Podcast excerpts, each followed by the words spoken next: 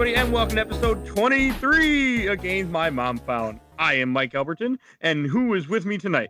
Uh, Stefan JD. The exhausted Stuart Hughes. and Detective Red Fox.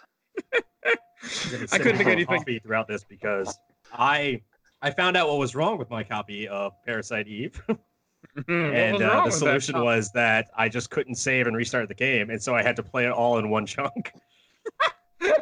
Oh, my wow. That gosh. sucks. Yeah. Oh, Spoilers for Oh. what we're playing, by the way. yeah, I know. I was thinking that. Oh, well. And before we get too far, just want to give a shout out to another podcast called The Unboxing Story. It's another podcast. You guys get a chance need to add something else to your rotation that you're listening to. They did do an episode recently about C.S. Lewis, and they also did an episode about the Inklings, I want to say is what it was, even though I can't find it at the moment. Oh, they get an episode about Godzilla. That's what I want to Ooh. say. All right. So if Which you guys one? looking for another podcast, take a look. King of the Kaiju. I'm assuming Okay. a bunch of Godzilla. I didn't listen to it yet. Not the Godzilla, which I'll be mentioning during our discussion of this game. All right. And since I'll intro- I'll introduce what we're playing this week, which has already been spoiled. Uh, Apologize playing- to everybody. We're gonna do this in reverse order. We're gonna talk about the we're gonna talk about the game from the last day to the first day, just to make it as confusing as possible. I think I mean when you see the title of the episode, you probably gives it away what we're going to be talking That's about anyway. Because I don't I don't title it question mark question mark question mark. Even though I thought about it, but then I figure people That would be kind of funny, but it would also be a total dick move. you have to listen to you have to download the episode and listen to the first five minutes in order to determine what what we're playing. It'd be such a shitty way to like sneak views. Uh, we are we are playing Parasite Eve, made by SquareSoft in 1998, the, the PlayStation One survival horror action RPG. Describe Yeah. this fucking game, Mike. Do it. and just before we get started, we spoilers for Parasite Eve, so you've been warned. How? A game from 1998 that you over 20 years old shouldn't care anymore. I would contest that it's not a survival horror. It's more of an action game that I would uses contest that survival it's a horror game elements. That People said it's transcends survival horror. genre. Yeah. Yeah. It is, it is a genre in itself, which is just confusing. Oh, game. It's com- it's odd.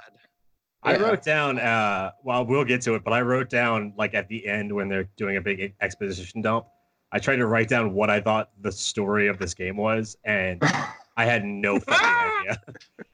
All Mitochondria. right, first I want to. Yeah. That's The accurate. mitochondria is the powerhouse of the cell. The mitochondria is the from powerhouse of the cell. they they should have just called the game that. the mitochondria is the powerhouse of the cell. Okay, does anyone have any memories of this game before I picked it for the show? Uh, fuck Yes. I had a normal childhood.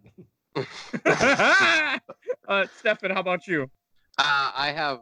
Uh, if anyone wants to hate me for this, I'll completely understand.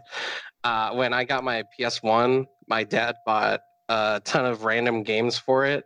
One of them was Resident Evil 2 and uh, Resident Evil, and another one was Parasite Eve. And I just What do you never like? played this. I just never played this game because I had Resident Evil. Why? Why would I play not it? playing it now that you've played it? Oh, it came at the right time. I don't. Yeah, I think if I had played this as a kid, I would not have appreciated it as much as I do now. Before day five, I'm sure. Um, Oh, God, fuck day five. we'll talk about that later. But If I um, the Rich, Rich show, I think it's pretty good. What was that? Rich, did you have any memories of this game before? Um, only seeing you and Bill play it back in the day. Uh, other than that, I didn't know what it was, what it was about, and I always kind of avoided it because I was always worried it had like tank controls, like the old Resident Evils, and I was like, "Ah, I don't want to play that. So once he actually got me into it, I was like, why not? Looks a little interesting, and I was pleasant, pleasantly surprised that it, that it wasn't uh, tank controls. are actually They're al- not. almost almost nothing like Resident Evil. Yeah. But you you know Resident Evil is superior. But Having played it now, do you uh, do you understand it? I, I have a better opportunity to understand it. But was I paying attention to half through the game? No, not really. I wrote down my best my best description of it, and uh, it's just a mess. I only got two things from two things from the game, and that was mitochondria and sperm. I got uh, my- my Artificial conclusion insemination.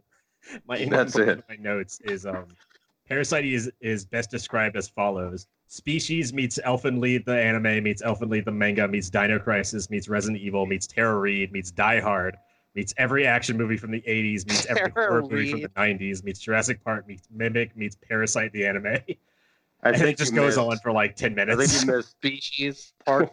It's parts Ashford's of Ghost Evil Dead season three, or how I learned to, or how I learned the mitochondria was the powerhouse of the cell. How many times are we going to say the powerhouse of the cell in this episode? I. Uh, as many How many times as they say the word mitochondria in the game. Yes, yes, okay, I'll, I'll go next. I actually had, I've actually beaten this game twice before we did this recording. I beat it again for the recording. I want to say I, cause I actually bought this on PlayStation One at a at a Take Two back in Milwaukee many many many Take years two. ago. When I was first, it was Take Two. I was first introduced to this game.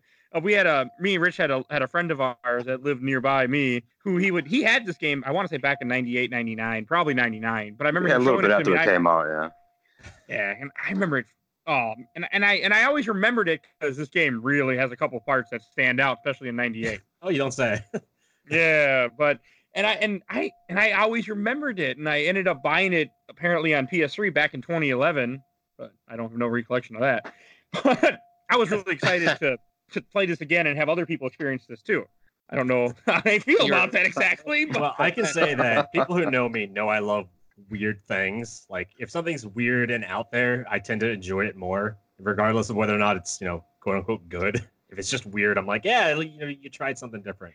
it's, I is can definitely the safely say game for you. Yeah. I can safely say that Parasite Eve is now one of my favorite games. I'm really happy to hear that.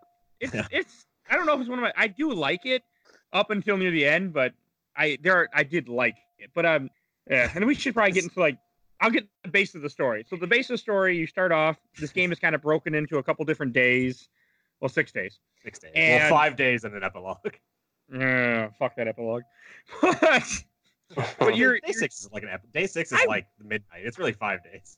I really had like I remember as a kid and, and apparently as an adult too, I found out I really liked Aya Brea. Or Aya Brea, Abra, however which is the worst name. fucking name.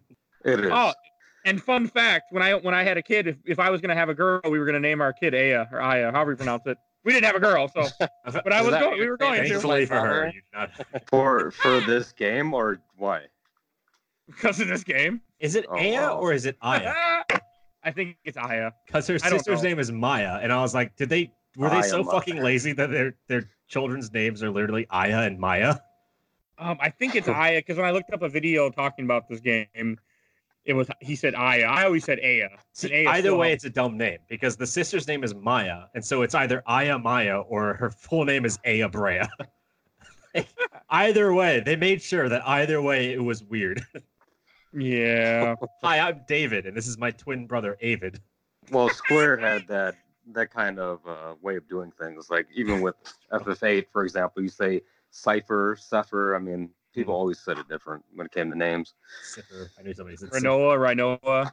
Was it Rhinoa? I don't know. R- I like Rhino, yeah. I had a crush on on this character too for some reason back in the '90s and the Hot blonde. Yeah, I'm Hot starting to realize, like, I like, I don't know what it was. I also like Cybil Bennett in, in the PlayStation One Silent Hill, much even though you really can't. But I was like, I, I don't know. Maybe Well, something here's the test. Pants. Did you at all were you at all attracted to like early 1990s Tara Reid? Because she is just Tara Reid. I might have. I don't know. I can't remember what Tara Reid looked. I, do, I mean, other than what you're saying, I don't remember her. Skinny blonde a very good possibility. from like Van Wilder and Sharknado most recently. Never seen either. because her career hasn't gone quite as well as I'm sure she hoped. Didn't she do voiceover work too? Uh yes. She is actually she actually does a lot of voiceover work. Okay, that's what I thought. 'cause the name sounds really familiar. I'm, I'm to- blanking. I'm looking up to see what she's done voices for because she's done Oh. quite a bit. Okay, well, the game starts off. We should talk about the opera, which is something that I know any most people probably started this game. That might have been as far as they got because I know when I first saw the opera and I, I was like, okay, we can turn this game off now. Oh no, sorry. I think you're thinking of the other. There's another Tara What who the? does voiceover work. Okay, I'm gonna Google while you. Okay, so what when you guys start off the opera for the guy, especially for the one they had never played this before, what do you think when all of a sudden she starts singing? I thought I, this don't know, I thought of I thought of Final Fantasy VI opera. and not- definitely not that. I uh, I immediately thought this is the most aggressively Japanese game I've ever played. It, it, it just that cutscene. Tara Strong. Tara Strong is the voice actor you're thinking. Yep, that's what I was thinking of. And Yeah, I and I, she's I, like re- I do recognize Tara Reid. She was an American Pie. She was an American Pie, yeah, and Sharknado. Yeah. Big Lebowski. Enough about hot blondes. Let's talk about a, a pixelated hot blonde. Pixelated hot blonde. I Who is Japanese? Question mark. you know, I mean, I mean that's another thing that's interesting about the game. Is, is- I mean, most RPGs never take place in a real world, but this one takes place in New York. That's why I In said it's like Die Hard. It takes place directly. Like the first thing you learn about your character is like you are an NYPD cop in Manhattan.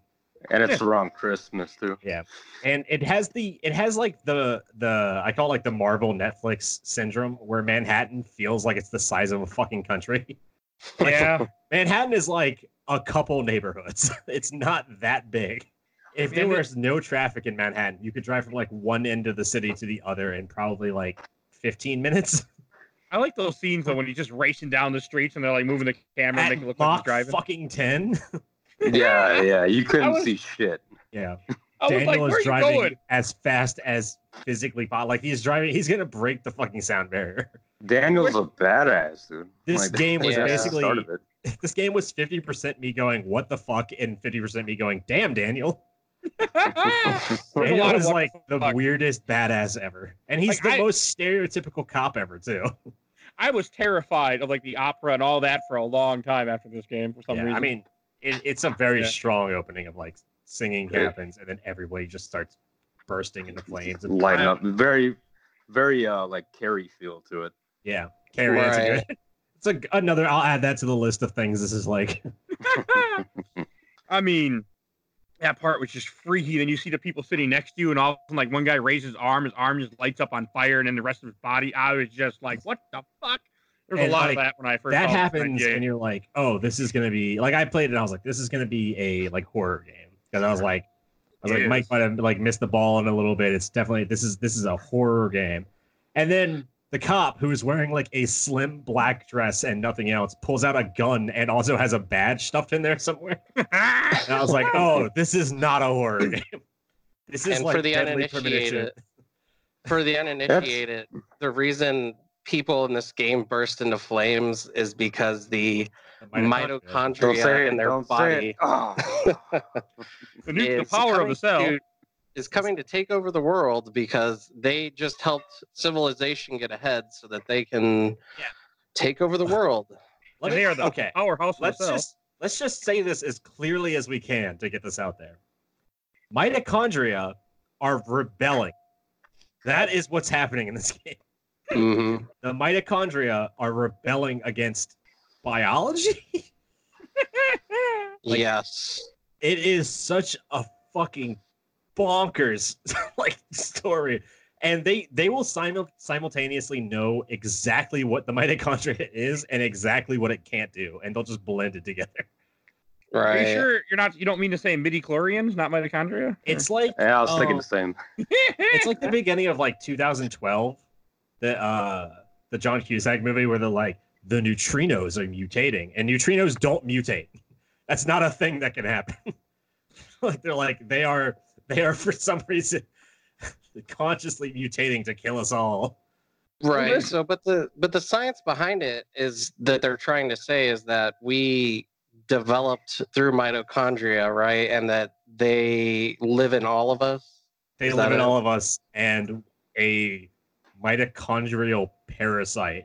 Like a, a person was born who had mitochondria that were conscious as parasites rather than just being like a, you know, a, a single part of a cell.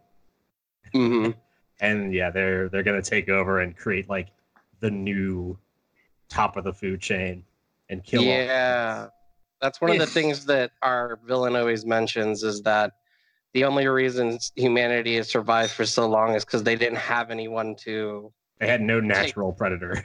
no natural predators. Yeah, which is true.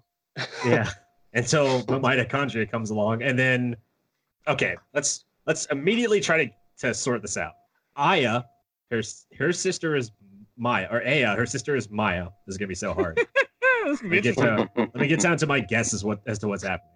So maya's maya died in a car accident with their mom Yes. who doesn't matter. The mom is completely unimportant to the story. It's all about maya. The father's not even. In, they don't even talk about the father either, do they? No, don't they don't mention. him. And she has like a they line in the beginning where she's like, "My dad died or left or something, and so I was only raised by my mother." No, no, her mom died, and so she was raised by her father. That's right, because he's she's talking to Daniel about it. Stereotypical mom- Daniel, who The mom also died in the Yeah. car accident with Maya. yeah, because Daniel brings it up where he's like, "Oh, my wife left, and I'm raising this kid on my own because I'm a I'm a struggling New York cop who has like all the stereotypes of a New York cop. and my, a temper. my wife is left. My son is always in trouble. Daniel pretty much personifies the player too, because he's like, Yeah. "Well, I don't know what the fuck's going on. I don't know what you're talking about. Well, let's go." And you know, that's all I'm doing. we should say that none of the characters are voiced, but that's definitely what Daniel sounds like. yeah, it's got to be he something. definitely has than that like very like stereotypical New York cop accent. He's like, I don't know what's If going you- on. Fuck everything. If you guys ever saw Last Action Hero, he's pretty much the captain. Oh yeah, he's, yeah. Yeah. he's exactly the captain. That's a good way to put it. Or he's like, like, he's like the cop from Lethal Weapon, where he's just like, I'm too old for this shit, but he's not too old for this shit. He is way too young for this shit. He does shit that does not make sense, and it's beautiful. You get oh. introduced to Daniel by him knocking out a reporter. Yeah, like when you first come out of the, the opera house after you go through that whole scene, and he and he's like, "You're the only survivor," and you're talking to A, and then all of a sudden he just punches this guy right in the face. Totally normal thing to say, but then you find out the reason he did that is because Aya can't shut her goddamn mouth. no, she can't. every time Aya is in a conversation with anybody, they're like, all right, Aya, don't mention this specific thing. And literally the only thing she says is whatever they tell her not to mention. It's like, and her name was Eve. Like, I told you not to say anything. It's Did- like did a running joke. else feel like they're like, all right, Aya, like stand next to me and don't say anything in this press conference. And especially don't mention the whole spontaneous combustion. And they're sitting in the press conference and they're like, we want to hear it from her. And she's like, spontaneous combustion. They're like, God damn it. Eve said mitochondria. mitochondria. Yeah. yeah, you said mitochondria. They're like, what does that mean? He's like, oh, that's enough for the press conference. We're done. She's uh, on drug leave. So to get back to this bonkers story, Aya, Aya, her sister Maya, died in a car accident. Right? Maya's Mhm. organs were given to Melissa, who lived in Japan but didn't. Like they kept they kept mentioning Japan, but it's seems totally unrelated. Uh, Japan is so forced in this story; it's ridiculous. Yeah, Well, it's like something happened in Japan ambiguously that was similar, but it wasn't involving Melissa or Maya or Aya. It's just something that happened previously that we don't talk about. Well, this Mhm. game is loosely based on a book that came out in Japan. That's what Oh, the okay. Japan thing is. It's all a book that I never read and Actually- never plan to. Actually, it's a sequel to the book, is what happened. Oh, and the writer the writer helped pen this story and he actually even they did a character creation for aya and he wasn't happy with it so they had to go back and change it so so the writer of the original book was just really into Tara Reid. Right That makes a lot of sense. Oh, and the one of the artists on this game, or the artist, was Tetsuya Nomura. That that makes more sense too. I think. We're doing everything we can to not talk about how weird this story is. They're like, does not compute. Don't do it. Don't do So- it, Stuart. Maya died. Her organs were given to Melissa because Melissa was also in an unrelated thing and needed a kidney. Uh, Mhm. Hans Klamp, who is also a Japanese scientist named Hans Klamp for some reason, That He was That's in not a no sense. name at all. he was an intern, somehow got a hold of Maya's kidney and gave it to Melissa. But Maya had mitochondrial parasites and took over Melissa. Yeah, And- because she was Yes. weak and uh, she was physically frail Yeah. and weak. And which is something that happens when you get a new kid like when you get a new organ your immune system like you need to suppress it because it'll fight off that organ that's a real thing Right. Again this is one of those things that's based on reality and then also completely fucking batshit insane. Oh, they just they they take So- reality and throw it out the window and keep going. so they gave her drugs they to gave her suppress immunosuppressants. Right. That's important. And then that's how eve took over her body and Well, was, no was at able first to the make it her own. immunosuppressants. Stop eve from taking over her body. That's not explained Huh. they gave her immunosuppressants and melissa was able to stay melissa even though her brain was turning to mush they were like oh take these immunosuppressants and you'll be melissa still and that worked but then years later melissa is she wants to sing in an opera but she can't because her kidney's acting up so she Something takes like that. more immunosuppressants which allows So- maya's so- parasites to take over again and make her eve Right, okay because this is because she wanted to be into it and, and she wanted to be in a play so bad. She didn't allow the kidney to be rejected and taken out Yes. and caused all this trash. So good And job, so- Melissa. And so Hans Klamp, the Japanese scientist, his goal is to make artificial sperm to Oh, God. impregnate Here- here Maya. Melissa, Eve to make the ultimate being. Oh God. And Maeda, the other Japanese scientist, Who It takes was- a plane after the opera to get here? yeah, he took a plane with his suitcase full of good luck charms, which is also my favorite running joke in the whole game. They do nothing, by the way. Those key items they give you that you can't get rid of do absolutely nothing. I looked it up. Nothing. But, but this game takes place over five days, at which over which Maeda tries to give the main character like five different good luck charms that do nothing. And he's They cut off just- at the end because they're like, ah, like stop trying to give her that voodoo shit. yeah, yes, see, they, they should allowed you to just collect them like Infinity Stones and just like use it at the end of the game, and then there you go. Uh, you know, that's one.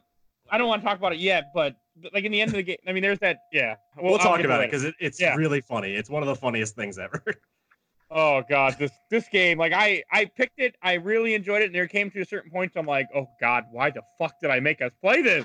So one character in this game is Maya, Melissa, Eve, and mitochondrial Eve. That's four characters that all exist in one character. Metal Gear makes more sense. Are you? Are you sure? Liquid that? ocelot snake. Yeah, it it is so. It would be so much less confusing if this moral of this game was like nanomachines. It's so fucking weird. And Aya or Aya also has mitochondrial parasites, but they're good ones? Question mark.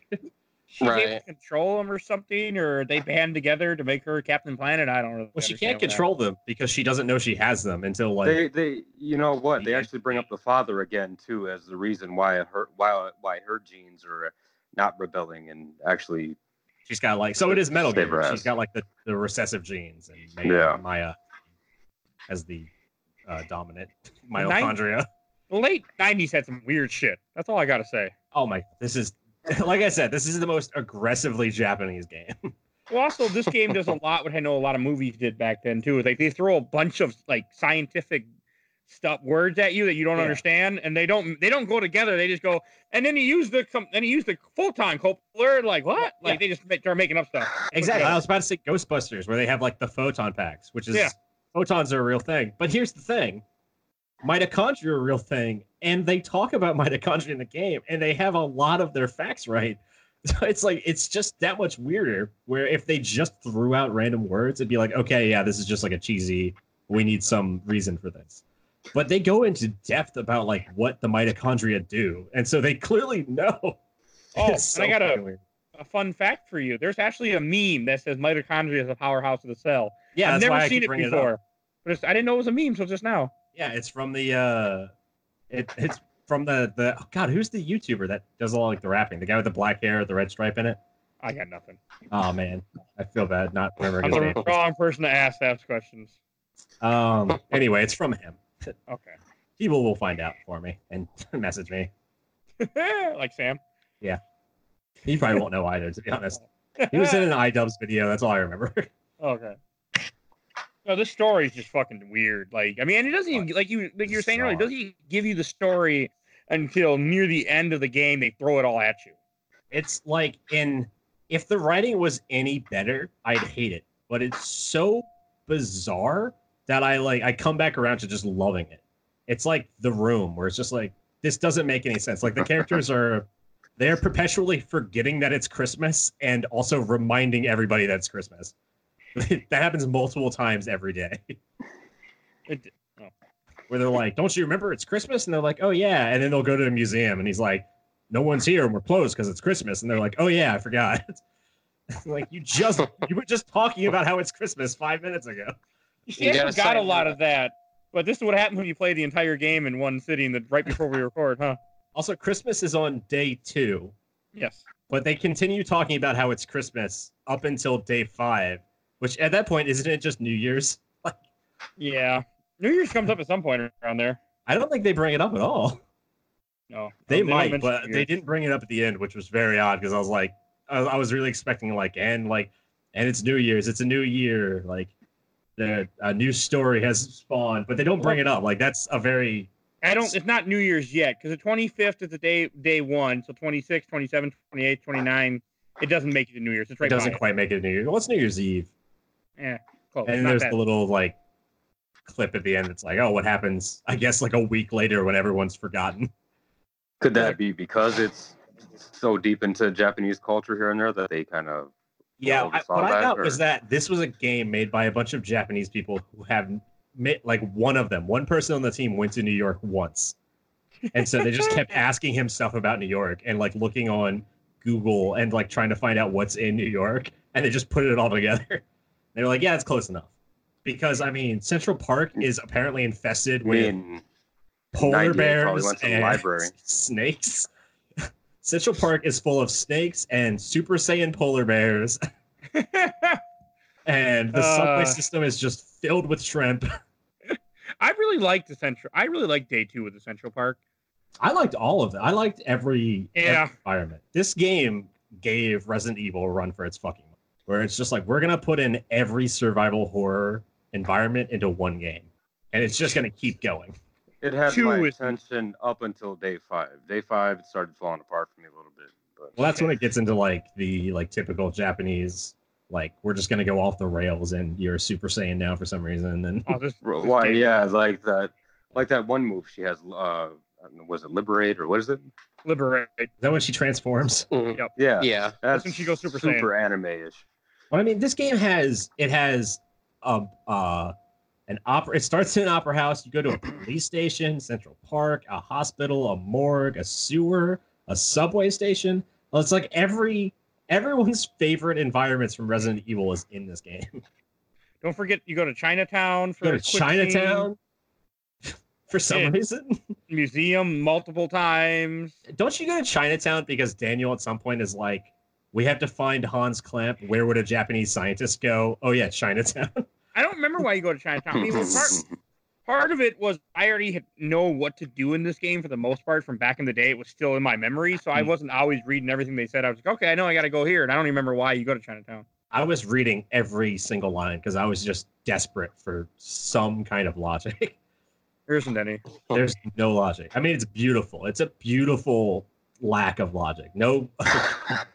Like, I don't think any other game captures this just weirdness. There's a sperm. You go to a sperm bank. You go to a hospital, which is like a six-story tall sperm bank, because sperm plays a very integral part in this game. Well, the whole like Eve's whole story is she's trying to get sperm to get pregnant by the right male or take out the something to take out, out take something out of out of the sperm so It's she can get pregnant and it won't rebel or something, right? it's. I don't know if anyone here has seen the movie series, but if anyone watching has seen it, it's Species. Never, s- I I've know heard of it. Yeah, Species is this like old horror movie franchise, kind of that uh, some people have this really fond appreciation for. I kind of like the first one, but it's like a female alien comes to Earth and it's just like desperately trying to be impregnated so that she can like continue because that's how like how they continue on their their race. And it's like a it's a weird movie, but like there's a lot of really cool things in it, I guess. I mean, like, Yeah. come on now. That's- the final boss this of this game is. game is. a fucking baby at first. Like, you know, Oh yeah, it's I mean, God, there's you fight every you fight every every stage of pregnancy. this game is like the weirdest metaphor for abortion I've ever seen. fucking strange. It gets strange. It's just an abortion PSA. That's all it is. Yeah. I, like the end of the game is you like you have to fight a baby out of a uterus. Abortion Eve. yeah, abortion eve. Oh, you're giving. yeah. Oh man, but even just even like even when you first start you start playing the game and you're and when you're like just the combat in this game like it doesn't. I know like when I was talking to Stefan like he didn't even know you could heal and I don't remember if the game told me or I just knew I could do it so I just went and did it. Yeah, the yeah. I literally got stuck on the day two boss, the worms, for like Giant- I don't know. I fucking died at least 15 times because I didn't know I could heal myself. I was Yeah, so it's- pissed off. Why didn't you message me sooner? I don't know. I was It's like, a- what am I doing a wrong? bizarre. Because to like shoot things, it's like it's like Pokemon where it's like you have to select your attack and your attack is bullets. what do you want to do? I want a a gun. gun. It's, it's It's- really odd. I mean, it's it's odd, but I don't hate it. Like I, it it works really well for this game. I like the combat system a lot in this game, though. It doesn't. It's, It's easy to understand. It's it's almost Yeah. too basic. Yeah, I guess the, the biggest issue I had with the combat was the battlefield size. I hated it, Oh, yeah. especially I in mean- the tighter rooms. There's Some a point where you fight a you fight a Okay. dog that transforms into like straight up the dog from the thing, and That's a great fight too. it's a great fight. But the dog takes up consistently like fifty percent of the screen, and it's a close quarters fight. Like it's, so weird. That- That, like I like if people want a better picture of this, just imagine like like a weird corridor in Resident Evil having to stop in it at a weird angle and having to fight something just in that corridor because that's exactly what it felt like. There was times where you're like hundred percent away from the screen and you start a fight like all the way on the other side. I'm like, this is such a weird place to start a fight right now. the game loves playing with weird camera angles. Like I think they saw Resident Evil and they were like, "Fuck it, we're gonna do this. Uh, we're gonna try, crank this up to 11." It where definitely Yeah. felt inspired by Resident Evil. You've got Yeah. like fixed camera angles that, or they seem fixed at first, but then when you move, they'll like they'll turn in really weird ways. Like there's a point where it's a camera at the top of an elevator. It likes doing a lot of top-down stuff. If you move to the front of the elevator, the camera will turn and be like upside down, looking at you. It's bizarre. It's uh, Yeah, it's almost weird like you're playing an RTS kind Yeah. of camera view. There's like Dutch angles in there. And I, I, know, I really like. I mean, I liked it when you you select it and it comes up that big bubble to see if the enemy is in your like your little bubble where you can attack them. And see, one of my problems is my gun. I was using a rifle and I had times five shots. So when Hmm. she would start shooting, she wouldn't stop shooting either, which was not a good idea. I took so much Yeah. damage. I couldn't yeah, run. that's, that's part of the strategy too, knowing when an enemy's going to attack and watching their their uh, movements and their motion to see if they're going to do it. I You will say for run the around. most part, the bosses are pretty they're pretty easy to figure out in I think a really good way where it's like they only have one or two they only have like two attacks at most really until like the the big boss at the end. They're Here's- here's easy what- if you here know how the- to heal. Yeah. yeah.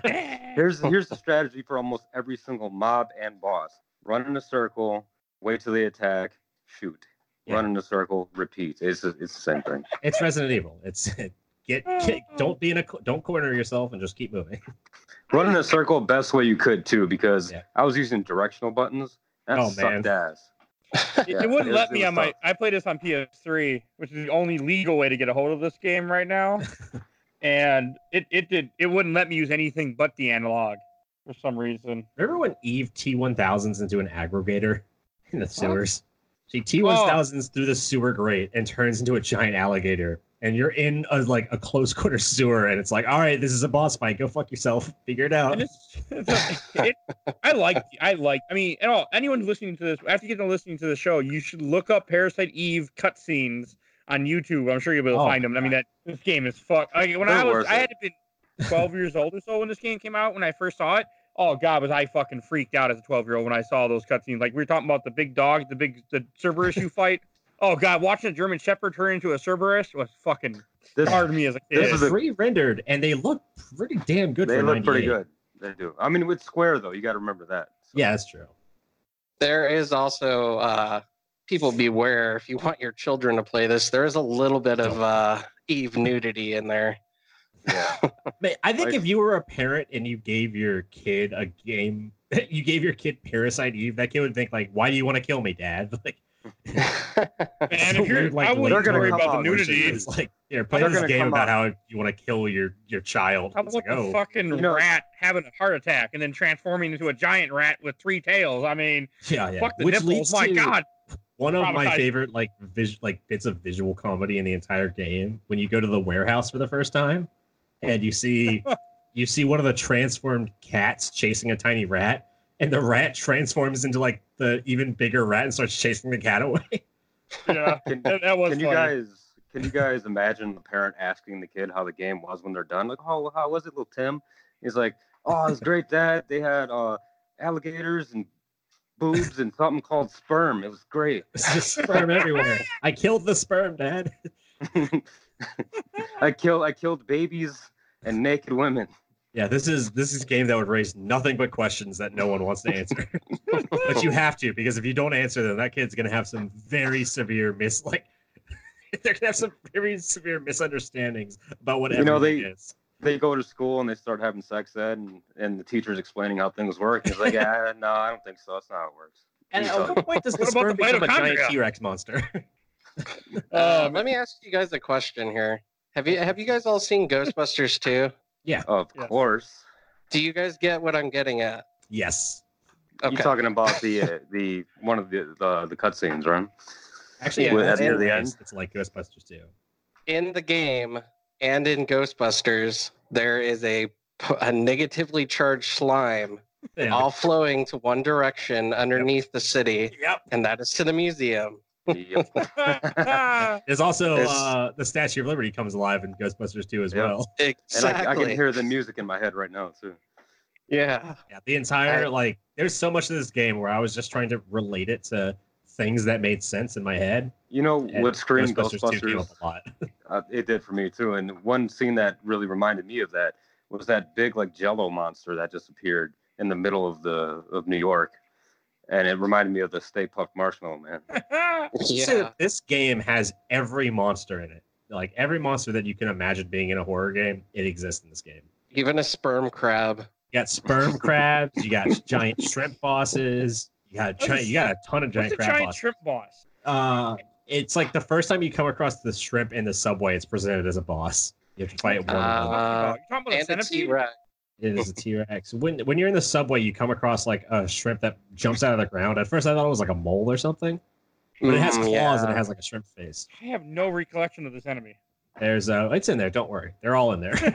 There's a giant T Rex. Yeah, there's pterodactyls. There's a giant scorpion. I there's love the dinosaurs. a, multiple part. Try alligators. try Triceratops too. Triceratops.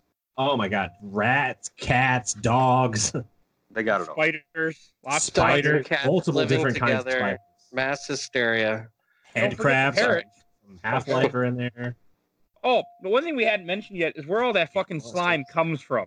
That Uh, scene Oh yeah. messed me up as a kid too. Man, this game fucked me up when I was like 12 years old. I was not a happy camper watching watching my friend play this game. My favorite thing Daniel, about, oh, about my- where that's this one comes from is that Aya repeatedly recognizes it. At, like every time she sees it, she knows exactly what it is, even though I didn't.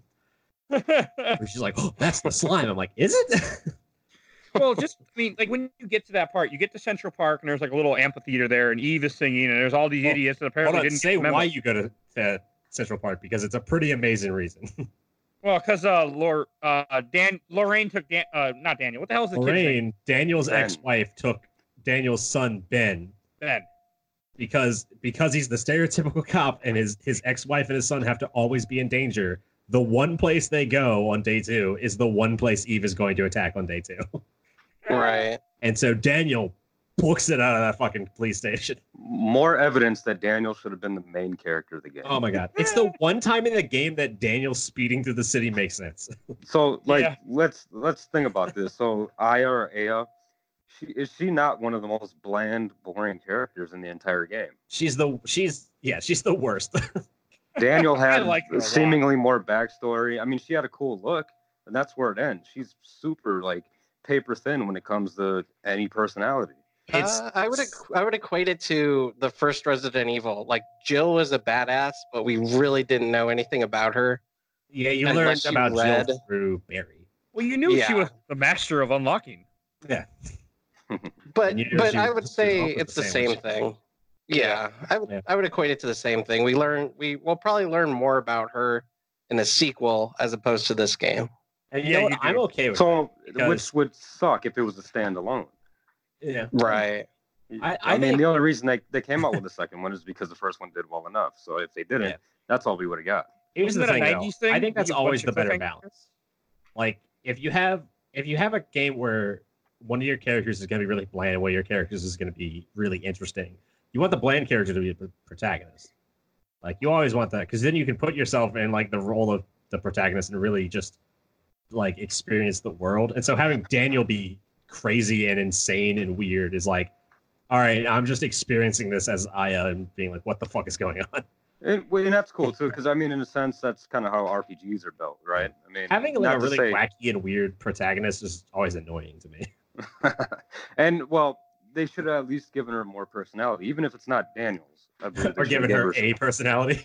just any, you know, give me something, you know. She has a lot of emotion at the very end of the game.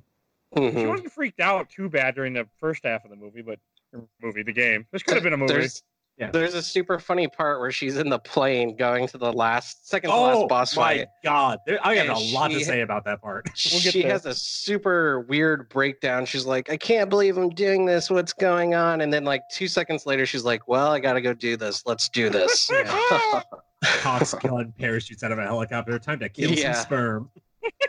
I was like, Geronimo.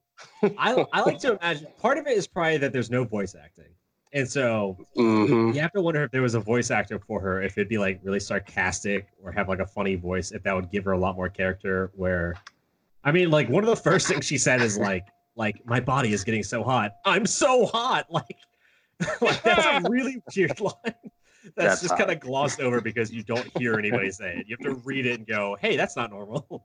I, I didn't. I remember reading that, but it didn't click to me that that wasn't normal or anything. But I don't know. Maybe I was just something. it's so fucking weird. So you have to go like, okay, like if there was a wacky voice actor there, which is just like, I'm so hot. Like, oh, okay, it's it's a joke or something. I don't know. Or if she was like sarcastic the whole time. I guess you see people burned alive right next to you. You might be thinking a little. Yeah. Crazy. Also, talking about how everyone is burned alive, they repeatedly say throughout the game that she was the only survivor. But doesn't her boyfriend survive that? That's Yeah, what he I gets thought. out of there. yeah. Yeah. he ran away. Yeah, he runs away. Who Daniel, by the way, has no fucking patience for. her. Daniel brings it up later, and he's like, "Your boyfriend ran out of there like a wuss," and all I could think was like, "People are dead, Daniel. There was like a massacre. people are dead. You're Like, you should be happy guy this guy got a out." for running away from a genocide." Like, why did you stick around and burn with her, you idiot? Like, like what? Daniel's got his a whole a whole host of problems. That's just amazing.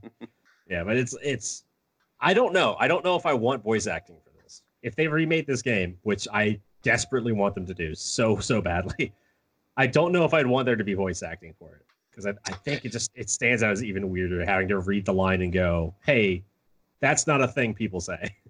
I didn't think about that, but yeah, the dialogue is strange in this game. It's it's bizarre.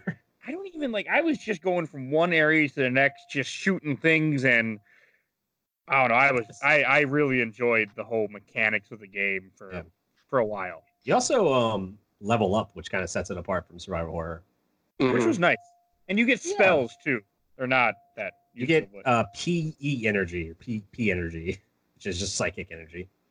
Every game has to have a different name for it. So in this game, it's P energy.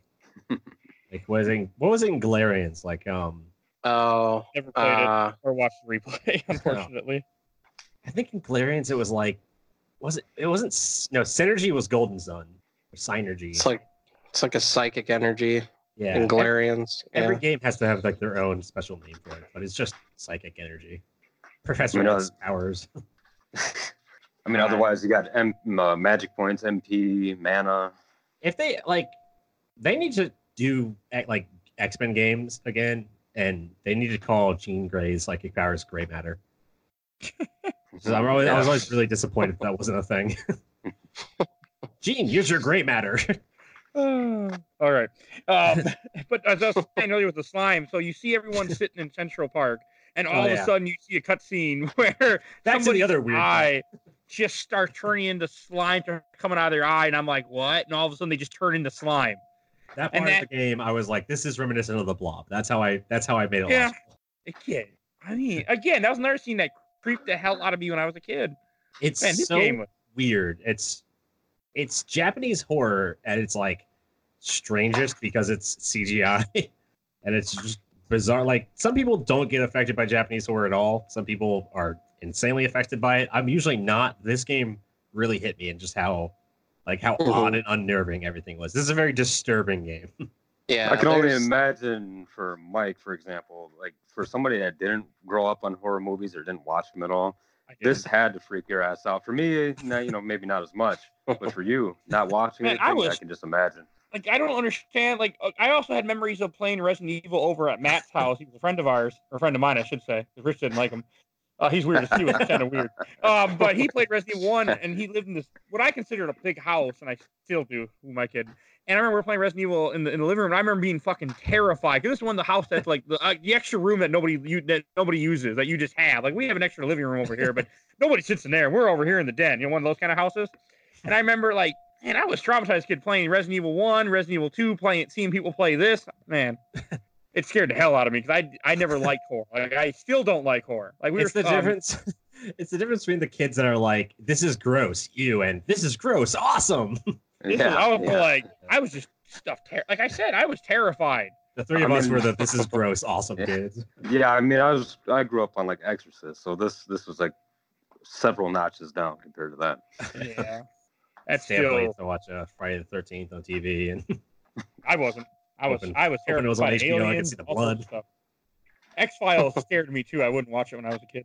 I watched the shit. See, this is why I think I'm a horror fan because I watched the shit out of X Files growing up. Like that was that was my jam.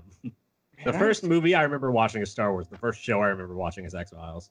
I was a fucking chicken when I was a kid. My I learned how to play the, the theme on the piano. That's how much I loved X Files. I've never seen X Files still. Oh, it's so good. Not out of That's fear, just out of. I tried. and I couldn't get through like very far because of the technology different now. Uh, it just kills me. They, yeah, they all have like they, shitty cell uh, phones. they brought the show back for a bit, didn't they? Yeah, season ten. A lot of people didn't like it. I thought it was like a fine little exploration and like, eh, like this is it has the X File feeling to it, Hmm. which is Oh, like and- you know most like although the Monster of the Week episodes are great, but then when it does story, it's like eh, you kind of you kind of loses me. Well, one thing we had, we mentioned a little bit when you fight the big Cerberus dog, but like, as we were saying before, each day of this game is broken up into different places. Like the third day, you go to the police station, Mhm. which I thought was cool because Eve attacks the police station where it's like your home base. Oh And- and yeah, Day that's three, great. most of the city's all evacuated. Everyone got the hell out of New York, which I don't think ever happened. Yeah. Okay, Spontaneous combustion made everyone leave New York. Yeah. Spontaneous let me combustion. uh, let me let me bring this back to you. that was great with an asterisk because it was also really goofy. You go back to the police station where you've spent a little bit of the like you spent at the beginning of the game there. I think the end of day one is all police station stuff, and you can kind of walk around and talk to everybody and meet everybody. There's a chick who loves gossiping whose name is literally Kathy. She's literally Chatty Kathy, and so you go back and like all the people that you met are all not dead because this is where it gets goofy. Every single person you meet is on the verge of death. And so, five times in a row, right after each other, um, with almost no combat in between, you walk up to somebody, they say, Aya, you're back. Have some ammo. Ugh. That happens five times in a row. Yeah, yeah, I thought that was weird. yeah. Everybody is just holding on for that Oh, final second so that they the- can give the- you some ammo and die. The cop in the the um, precinct or whatnot, he's like, "Oh, you know, I'm dying. You might as well go in my locker and take my stuff." oh, yeah, yeah. Here, have I my mean, that- key. isn't that what you be saying, Rich, when you're dying? How Howdy, Yeah. person I work with here. Go get my stuff out of my locker. I have a rare card for sale. See, I'd be And like, delete I'm my like- browsing history. Exactly. I'm Yeah, trying burn my house down. it's safer this way. Except for Warner. Okay, so there's there's like four main, five main cops. We should say there's Aya, Aya, Aya Brea, Daniel Dallas. I think they say his name at the very end. His name is Daniel Dallas or Daniel. I did not know that. They say it in one line at the very end of the game. Uh, Warner and Knicks because they forgot to come up with a fourth name, and so they were like, "Ah, what's big in New York? The Knicks? That's the Knicks." They should have just went, "Hey, it's it's SquareSoft." They should have just did Biggs and Wedge or something. And then there's not Chief, but Captain Baker, who is like a super fat captain who is like the anti stereotypical, like as much as Daniel is the stereotypical captain, because this is really Daniel's story. Um, yeah, pretty much. hey, it's just a just just somebody else. We don't care about her. Daniel, this is the story of how Daniel became the no nonsense captain of the police. the real captain is like, okay, so you, in a normal movie, in a normal story, any cop story, something bad happens to the cop. The cop goes into work. The captain's furious about it and makes them hand in their gun and their badge. That's a normal thing to happen in a cop movie, right? In mhm. Parasite, everyone gets massacred. The cop is the only survivor. You go to the police station, and the, the captain says, "Oh, that was weird. Here, have more guns. take more guns. Take more badges." you got a point. I didn't think about that because Yeah. I was thinking of it from the RPG type. Like, here, time for a new weapon. They're the anti-cop. It's great. the anti-captain stereotype. And Uh. so you go back to the police station, and Nix is dead or he's dying. Uh, Warner is dying, except he doesn't because in the next segment of the game, he's totally fine. he just fake dies. And Baker, who doesn't die, is suddenly dead. I don't even. Didn't he die because he was fighting the dog, helping protect the do- fight the dog? He was or protecting Daniel's son Ben, who's in trouble again because he's a cop's son. Um, he was helping f- save him from Shiva, who was Daniel, who was. this part is really funny to me. Shiva is a German Shepherd who they say is Captain Baker's first partner in the force. And Baker is now the police captain. So this dog is really old. This is like, this like a 30 year old German Shepherd. So It wasn't, because of uh, mitochondria. it this was wasn't because before of the, Daniel became Baker's partner, and that was also something that happened way in the past. so it wasn't the parasite that that did the dog in. It was like senility and. It was, it was just Man. yeah. That's what happens to a German. Shepherd when it dies of old age. I don't think just- German Shepherds live 30 years though. Pretty sure. It's it's really fun. It's just a really funny line they throw in later because it's like ah fuck it, this isn't weird enough yet.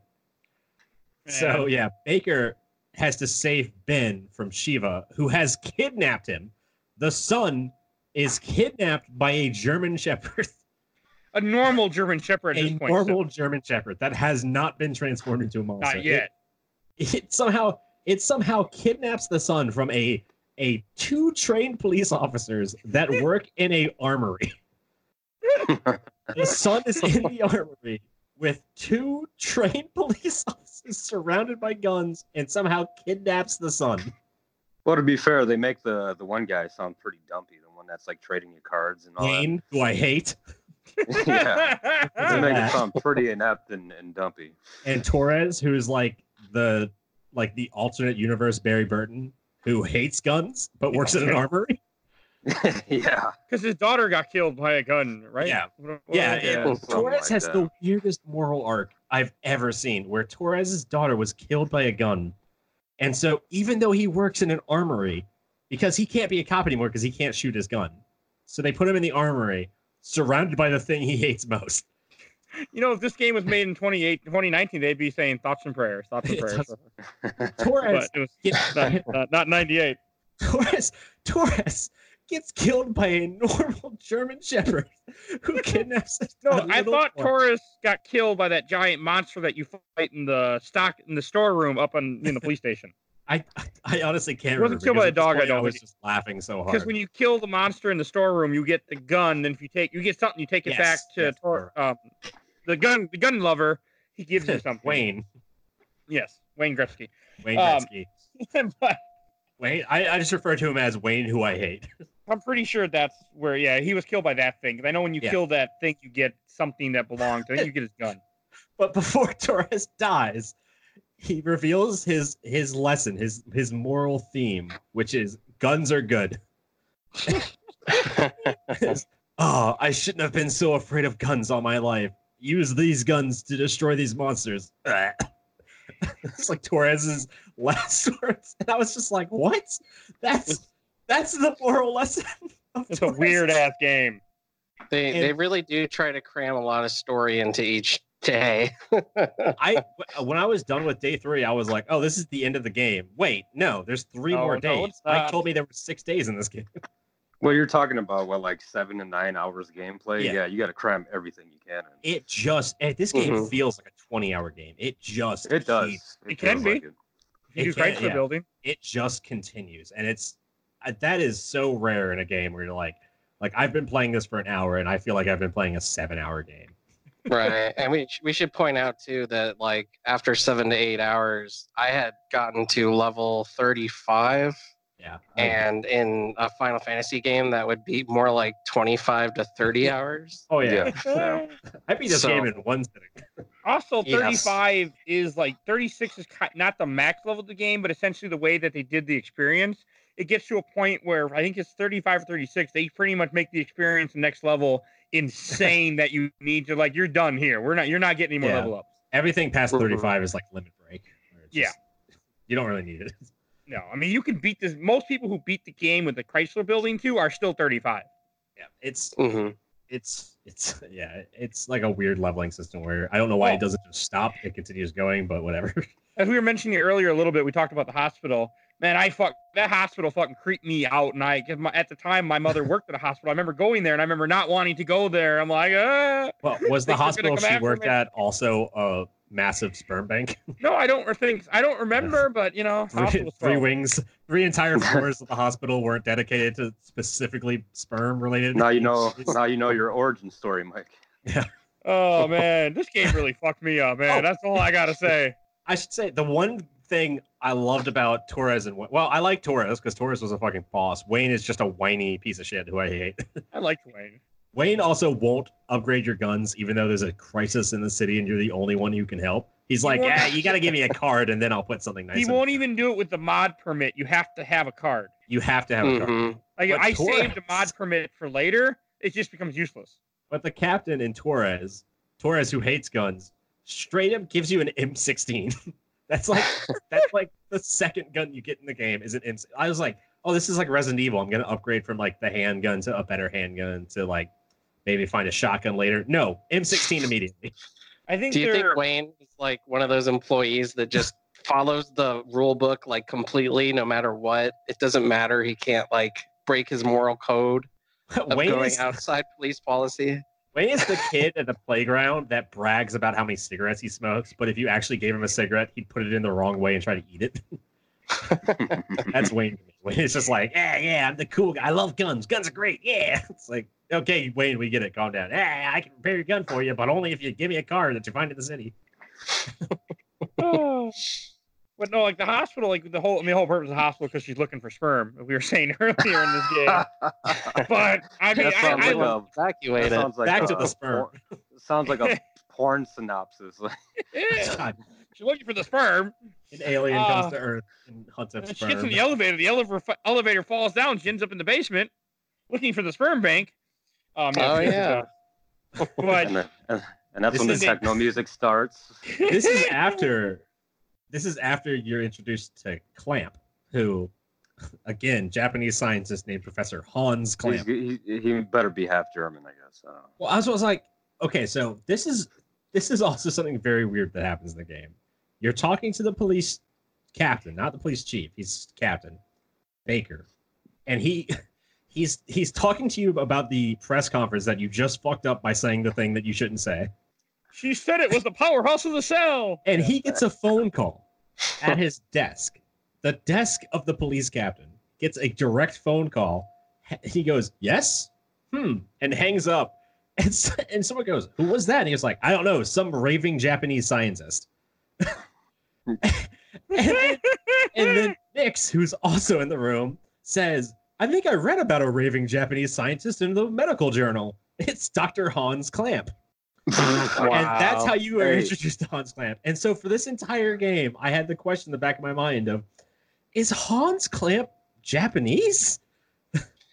There's a really great part where Hans gets his ass handed to him by Daniel, though. Oh my god. That Oh, when he's had about to me kill rolling on Aya? the floor. Yes.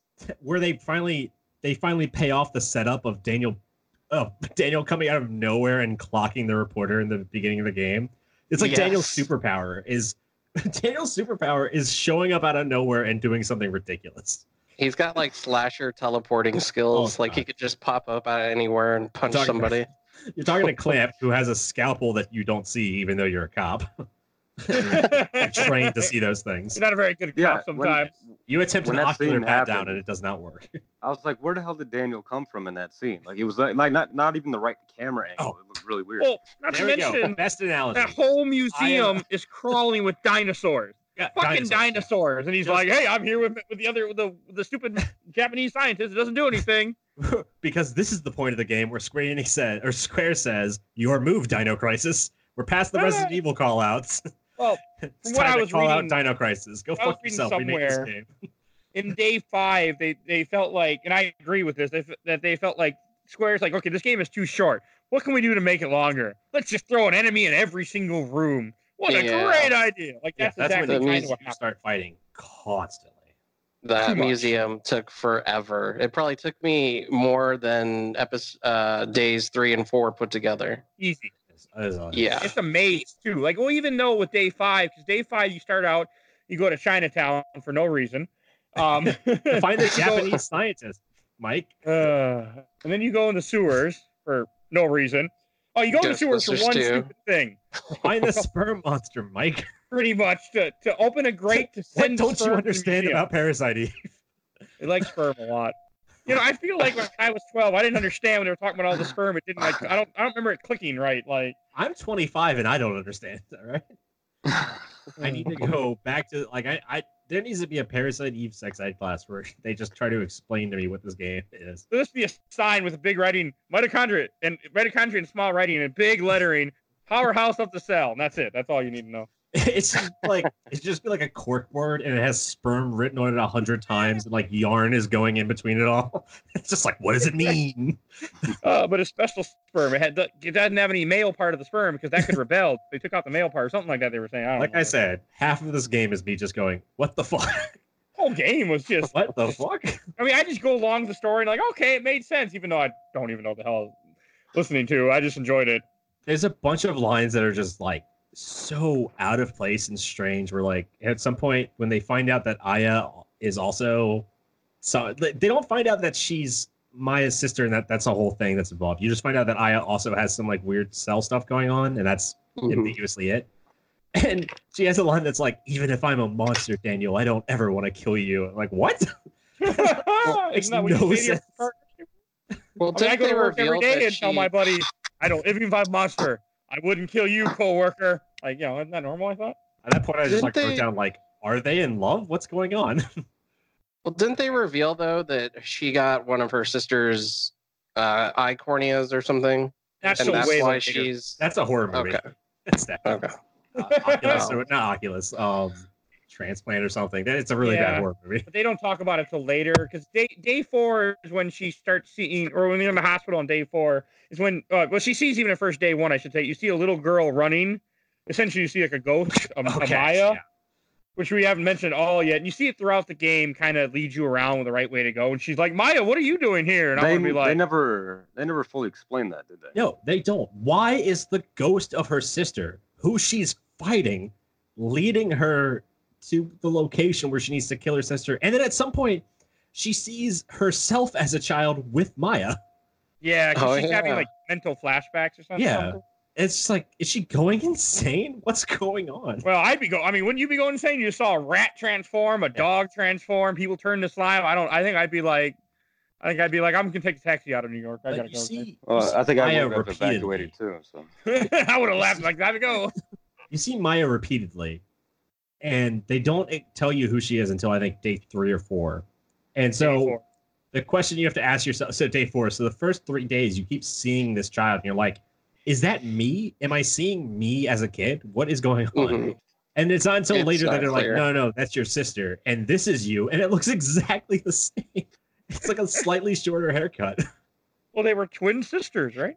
Yeah, and then at Yeah. some point they also show you a flashback to Maya and Aya on hospital beds next to each other, but Aya was never in a car accident. But they, I guess they had to re- uh, transplant the eye cornea. I don't remember the Iconia stuff at all, so I guess I just missed It, that. it is but- in there. At some, I mean, that's not hard in this game. There's, it's easy It's- to miss things. It's right I- at the end. Daniel reveals it. remember that. It's probably when I was writing down one of my what the fuck notes. um, it's it's in the hospital. I mean, I remember it's hospital. Like you go, get the flashbacks, and The hospital, the hospital, which by the way stocks grenade launchers. I never used the grenade launcher. I got it, and then I broke it down to use it for something else. And that I it. didn't use it either. I just thought it was hilarious that the basement of the hospital has a grenade launcher in it. Yeah, and, And I- Or- and fuses. I thought that was any- really weird until I considered that in this universe, Central Park is also full of like crabs and snakes and polar bears, and I was like, oh yeah, they got to keep themselves safe somehow. Or that any place in the game has random guns just thrown around. Yeah, well, I mean, the America. sewers are full of guns, but that's that's pretty normal for New York. That, that Oh. checks out. I did like the fact that you fight an alligator in the first game, first day in the sewer of the game in New York. That made me laugh. Yeah, you fight an alligator, which to me was like Square going, "Your move, Resident Evil." Well, Yeah. isn't that Later. like that joke?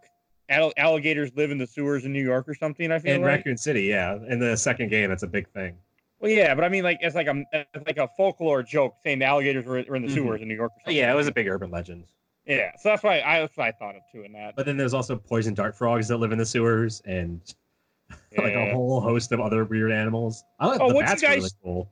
I mean, like, what do you guys think of? We were talking about earlier with small areas. I mean, one one boss fight that gave you way too much. Well, I thought too much room when you fight that fucking spider queen on the top of the oh, hospital. Oh, on the roof. Oh Yeah. yeah. you needed it though. That fight Yeah. was that fight was a, a whole thing. I didn't like that fight at you all. fight you fight the spider from the end of the It TV movie. You're- I, I didn't think we were gonna go there, but I thought that fight was pretty easy actually. If you just stood hard. far enough away, she I couldn't hit like you it. with the webs. I had trouble getting know, far that was the- hit webs. That was the first time I died in the game because I didn't know where to run after the fight. I was like, oh shit, where do I go? oh, And you have I a time limit for that? Oh yeah, Yeah. that's right. I yeah, Googled is chopper that, will, or the jet uh, will That's- kill you. that's when the jet, which drives as fast as Daniel should drive, is coming to hit the top, and you hear it. sl- It's the slowest jet in the world, and you hear it approaching, and it's like that was accurate.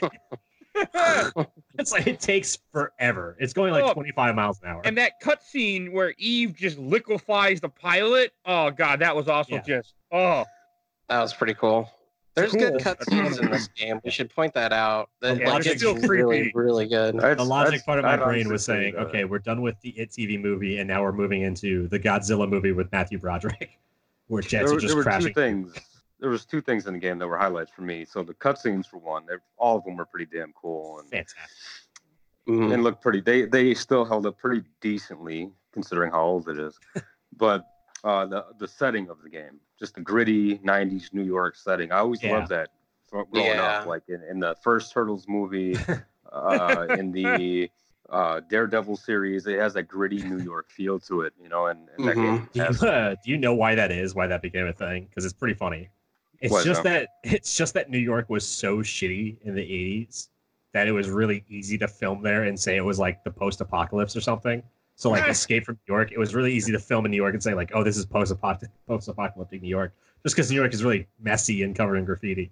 And so that's kind of because New York was so messy, it was being used in movies, and because it was being used in movies, it became a very common like setting, and it's like a, a time capsule now. It's just this like weird self-fulfilling prophecy. I did not know that. Yeah, I didn't know that, but that that actually, I mean, it did something for me. That it worked for me for sure. the highlight of the game for me was definitely the just absolutely bonkers everything. The dialogue was just so beautifully weird. Like the fact that there were two Japanese scientists and they they kept referring to that Japanese scientist without referring to which one specifically. And so I was just always Yeah, yeah. confused as to who they were talking about. Oh, it's just a weird ass game. Like there's nothing about this game that makes sense.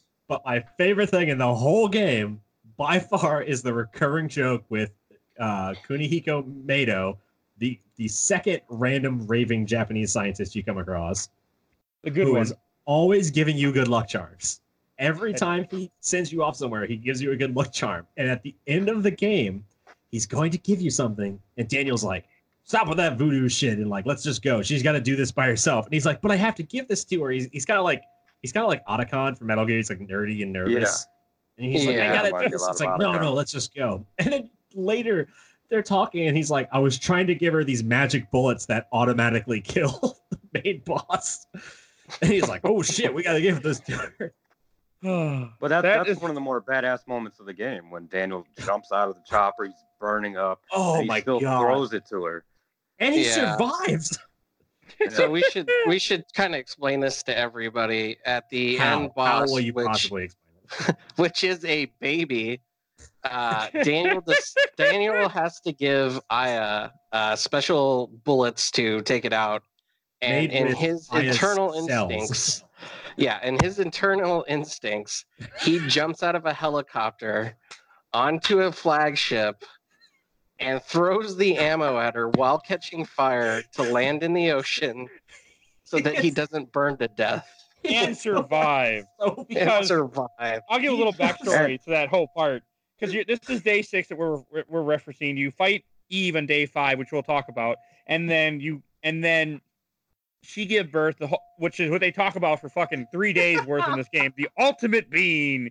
And ultimate on day six, you're on this aircraft cruiser. There's like two or three Navy ships that just light on fire and blow up. Oh the Oh my God. ultimate being is coming, and then he climbs on board, and it's a little baby with a fucking big head, and he starts crying at you, and I was like, "What the fuck?" Oh The- god. The Navy, which has the biggest hard on for destroying New York out of any Navy in any movie.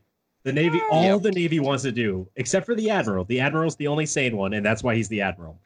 But They- they- every other Navy crewman is like, we gotta blow the shit out of New York. Let's do Okay, it. we like, hadn't said this yet exactly, but they launched like three or what, like three different times. They launched jets at New York. Once they launched one jet and he crashes on the hospital that we just mentioned the day before we talked about. There's another well, the one where they was try to shoot. Which one? The first one was jets. All the others were helicopters, which Oh, is okay, they start doing helicopters for some Yeah. reason, which doesn't make sense. That's well, They a lot about that doesn't make sense, Mike. because they use helicopters, and later, Aya is given the mission to launch a nuke at the ultimate being, which is the goo from Central Park of everybody. Um, and she doesn't know how to fly a helicopter, but it's okay because the helicopters can pilot themselves. She just has to be in it to launch a nuke. But you know, you can autopilot, but you can't have it press that button, right? you can you can have an autopilot, but there's no autopilot for fire. But It reminds me of the new Godzilla movie in a way. In front of in front of Aya's single self-piloted helicopter are three identical helicopters, which for some reason have human pilots in them. and they who all all fly in front of her to themselves. protect her, and they blow up. For Yeah, no they do a reason. they do a specific formation called number two.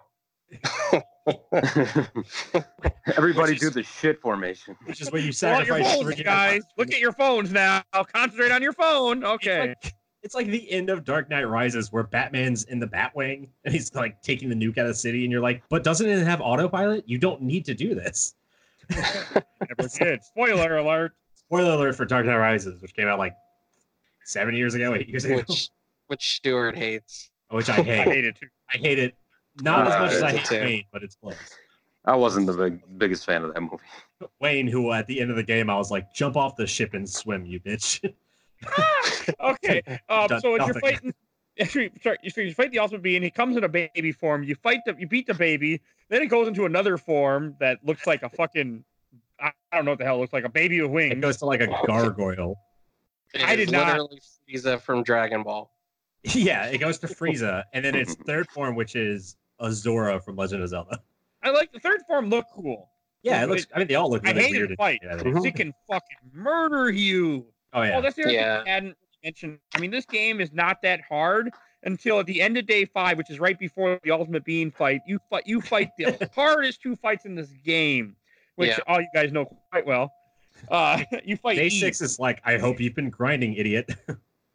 I mean, I I had to I had to do the Eve fight about three times to get enough It's so I could actually get through the ultimate being fight because I didn't have enough items that to restart over. And plus, I kept dying. And the fucking the Eve Mhm. fight when you fight you fight Eve twice. You fight her.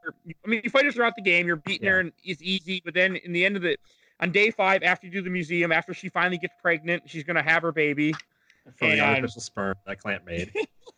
She does With- not wear a bra whatsoever. You know, she turns into the brood mother of Dragon Age Origins, yeah. like almost But- literally. And you fight on the Statue of Liberty too. That we we didn't say that part. You're on a Yes. crumbled Statue of Liberty, I think, right? Which has blow an up. amazing, Huge a huge shit monster was taken out by the US Navy Yes. and Aya. no, no, it was Uh, taken out by Aya. The Navy, all they could do was sacrifice themselves. Right. in, in a number two formation. Yeah. And uh, so you have to fight her in the destruction of that. Uh, Eve. Yeah. Just- and the only the best way to beat her is to use a attack that you literally got probably one level ago called liberate yeah. Yep. When And you, you go liberate- Super Saiyan. yeah liberate makes you go super saiyan and you are literally invincible for 30 seconds and you just sit there and punch her You do Omni Slash essentially from Final Fantasy VII. You just hit her like four or six times and do Mhm. Tons of damage, and then you come back and she's all confused, and you're like, she's sitting there, standing there, and her, grabbing her head, having a heart, having a headache, and then you get control over her again. In other words, it's pretty much a limit break. Can we assume she? Yeah. They just refer to it as like the ultimate ultimate being, but I just assume it's a she. Eh, it kind of looked like a tyrant with wings on Form Three, Phase Three. I knew you were gonna say that. Form two was very It masculine, it totally did. And form three I mean, yeah, very Form feminine. three is maximum. Form four looks like a fucking green jellyfish. Yeah. That's what I Mhm. was- It has four forms, and they are all wildly different from each other. It And looked it fucking looked hard. like uh Form Four looked like a Jello mold of Quetzalcoatl Yeah. from uh, Hey, Final Fantasy point, VIII. from Final Fantasy VIII. I thought you meant the real Quetzalcoatl, like the mythical guy. No, no, he's talking no. about Final Amazing. Fantasy VIII. I know he's Well, talking So about. Always room for Jello. Before yeah so going that back to fight- ghostbusters and the statue of liberty something amazing happens where It starts walking. it's one of the best sequences in anything ever where you're the the pilots in front of you have all committed suicide for no reason whatsoever you shoot a nuke at the jello mold that was previously the the uh, the residents of New York. audience in the central park amphitheater and also lorraine daniel's ex-wife is in there somewhere but she's dead You she's know, just a part of the mold now the the military is very nonchalant about like sacrificing their lives too. I figure like Yeah. they should have had a scene where it was like really tough for these guys to accept this and actually go through with it. Um, What's Well, funny is by day two, the entire city is evacuated, but by day five, they still don't want to blow up the city because they're afraid that one person's in there. that one homeless guy that didn't get the You memo. know- You know, Yeah. In reality, they wouldn't care. I feel like they'd be like, ah, fuck them. I, I mean, Oh, in yeah. in uh, Resident Evil, it's like day two, the city is fucking destroyed. Yeah, we're done. Yeah. Launch that nuke. But Leon's Yeah. still there. Fuck them. this shit's dangerous. Blow it up. That is Resident Evil. Parasite Eve is day six. Eh, we don't know. We better not do anything. and Even and though monster's growing exponentially bigger. and the only military force that's dealing with this, or the branch of the military that's dealing with this, is the Navy. You need the fucking yeah. like Men in Black here to kind of deal with this stuff. There's three Navy ships. And again, the admiral is the only one that's like, ah, we shouldn't blow up the city, and everyone's like, blow it the fuck up. Yeah, I want to see the explosion. Oh, Yeah, it's like a it's like a Duke Nukem mindset of how to deal with this. And there's a bunch of Navy guys going like, yeah, fuck this city. Should Bring it on, you aliens! But to bring it back to from the orbit. most amazing sequence, you blow up the Jello mold. The Jello mold explodes, and parts of it hit the Statue of Liberty, which makes it look like the Statue of Liberty is crying. Jello mold. So the Statue of Liberty is crying in the background, and Aya, who has no need to be flying this helicopter, decides it's time to do fucking work. Cocks her handgun, puts on a parachute, and parachutes out onto the exploding mess to go kill her sister. it's the best sequence that's And ever been fuck made. that fight. Just fuck that fight, man. That oh god, I oh I hated that fight so much. I was laughing my ass off. So I I really fucked up the beginning of that fight because I was like crying laughing. oh, and you can't skip any cutscenes in this game either. So I Oh, saw that That cutscene a few pissed times. Yeah. You had save states, sir. Yeah, the benefit of that is like you have a better idea of what's happening because you are not going to catch it on the first go through. Uh, yeah. I think we can all agree though that does suck when there are cutscenes you can't skip in a game. Yeah, Especially in a especially in a scene where you're gonna die multiple times. Yeah.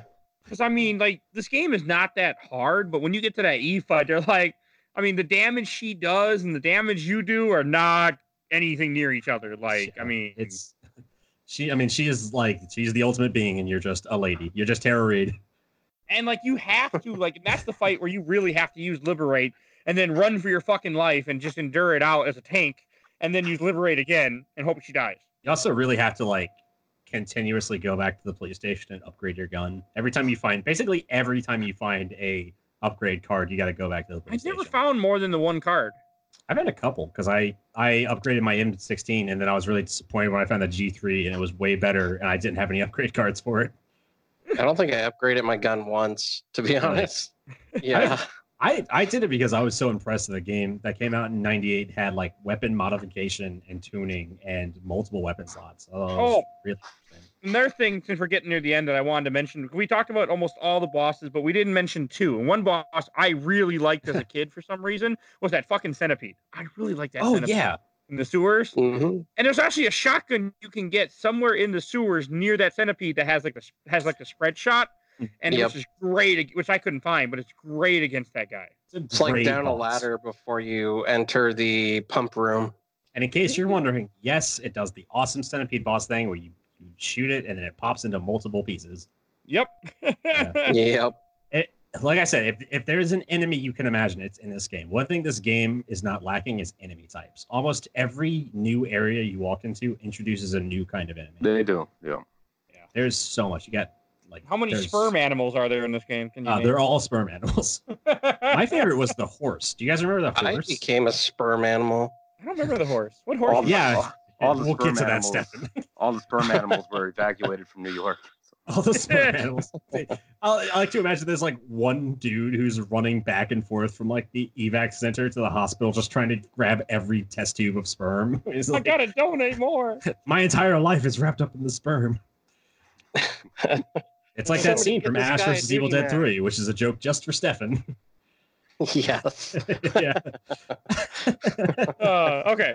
Um, but um, and yeah, also- so the horse enemy was my favorite, or at least my favorite visually. What day was that? Because I don't remember that. I don't remember the horse either. was- I think it was day four, and it's it's not directly a horse. It just looks like a conglomeration of organs. The only thing that makes it a horse is that it has a horse hoof sticking out the front, and that's its head. It's a very bizarre looking enemy, and it's very like it's like Huh. the most extreme weird enemy in the game, Oh, aside so from what, Maya. What the hell were those jellyfish things that you fight in the hospital? The sperm-looking jellyfish things. I think those were like Sperm? either amoeba, the sperm. They were sperm. Um, they were either amoebas that grew up to be like human sized, or they were mitochondria. the powerhouse of the cell. I think they might have just been massive mitochondria. We should have had a sperm and mitochondria counter on this Yeah. podcast. We should have had it on the fucking game. I didn't realize we were gonna be Definitely talking. not I, even close to how many times the game says it. I was not. I was not expecting us to talk about sperm as much as we have so far in this episode. I mean, the game talks about it constantly. Yeah, I know, Oh. but I, I didn't. When I picked this game, I did not. I mean, I played it once before, but I was not knowledgeable of sperm I think I, it's am fair now. to say I was not expecting as much sperm either going into this. But I mean, the, the Museum of said, Natural. History has like trivia computers on it. Where If you answer correctly, you get um, like a prize, usually ammo and medicine. Mhm. Almost every single one of those is about mitochondria. It's true. yeah. Except for the My last one, which is about photosynthesis, and it throws you off because you weren't expecting a non-mitochondria question. Yeah, so my favorite of that one was where it talks about two guys who had a theory that the first human was born in Africa, but a lady. They took like her DNA or something, her mitochondria. Well, if it was a lady, then the lady was the first human. yeah, and uh, what came first, the sperm or the mitochondria? Jesus. and then there was another one that uh, Stu mentioned where the only reason oxygen was created was because of what, Stuart? Um, mitochondria, I think. Okay. I think it was. I think it was like mitochondria breathing in. They were they were filtering um carbon and oxygen and nitrogen. Right, and then plants photosy- created had photosynthesis, which created oxygen They're all because like, of it. very. They're all very like biologically sound questions, but they're all oddly focused on theories about mitochondria, which is like. I, I don't I haven't been to the Natural History Museum in New York. I plan on going one day, and I will be very disappointed if every plaque doesn't have some kind of it, it theory about mitochondria on it. it should have been about Gives dinosaurs. bullets. Apparently. I'm gonna be walking. I should go Yeah. dressed as. uh I'll go dressed as like Wayne. I'll just walk around and see, see if anybody understands what's happening. Nobody will. Nobody. I love guns and sperm. Sir, please leave. Yeah, you're gonna- won't, you're it gonna won't be get a- please leave. You want We'll to escort you out the door. And then I'll go hang out in the sewer system. Which the only way to properly communicate to someone that it's a sewer system is to put 200 fucking valves in it, because it's a 90s game. Uh, and the only the only boss we hadn't touched on yet that you fight in the museum to fit with all the everything else. Oh about my the game, god! You fight a fucking T Rex. You fight a Covered in sperm sperm. monster T-Rex. It is almost impossible to dodge its uh, flame attack from its Yeah, mouth. It's actually is- kind of like a dragon that in that way. You just got to I was run on the side of them. I had no I was actually pretty good at. I I got hit more by the Triceratops than T Rex. Well, its vision is Really? based on movement, so if you just don't move, it won't attack you. That's a lie. That's hundred percent a lie. In Yeah, most that is- fights to begin with, I just abused haste most of the time, so I didn't really have that big of an issue. Yeah, I, I ran in, I ran under at its butthole and just shot it there and Did it? took the ten hits every Did it? five seconds. It would it would touch me. I just This game, liberate. uh, I don't You know if it's it. because I explored a lot, but does anyone have any problems with like ammo? Because I was Yes. never in danger. Mm, No. I ran I out of ammo know. at the end a couple times. I never did. Okay, well Mike doesn't count because he doesn't play survival horrors, but No, I, I, I, I had to go back and there's a chest in the police station right by uh, Stuart's favorite character, and you can keep getting stuff out. You can keep getting ammo out of the chest, and I thought, okay, it's because something's in infinite ammo. It's not infinite. It runs out after a certain point. And I did that, Mhm. and I had to kind of like farm a little bit in the end for ammo, but I was I was hurting near the end of the game. well I uh I just talked to the cop at the beginning of the game who if you just continuously talk to over and over again, he'll give you like 70 rounds of ammo. I just, I, Yeah. don't know, I shot a lot. I think I also I played this game wrong too, which I, I think is a, hab- a habit of mine. I don't know if there's really a, play, a way to play this game right, so I wouldn't feel bad about that.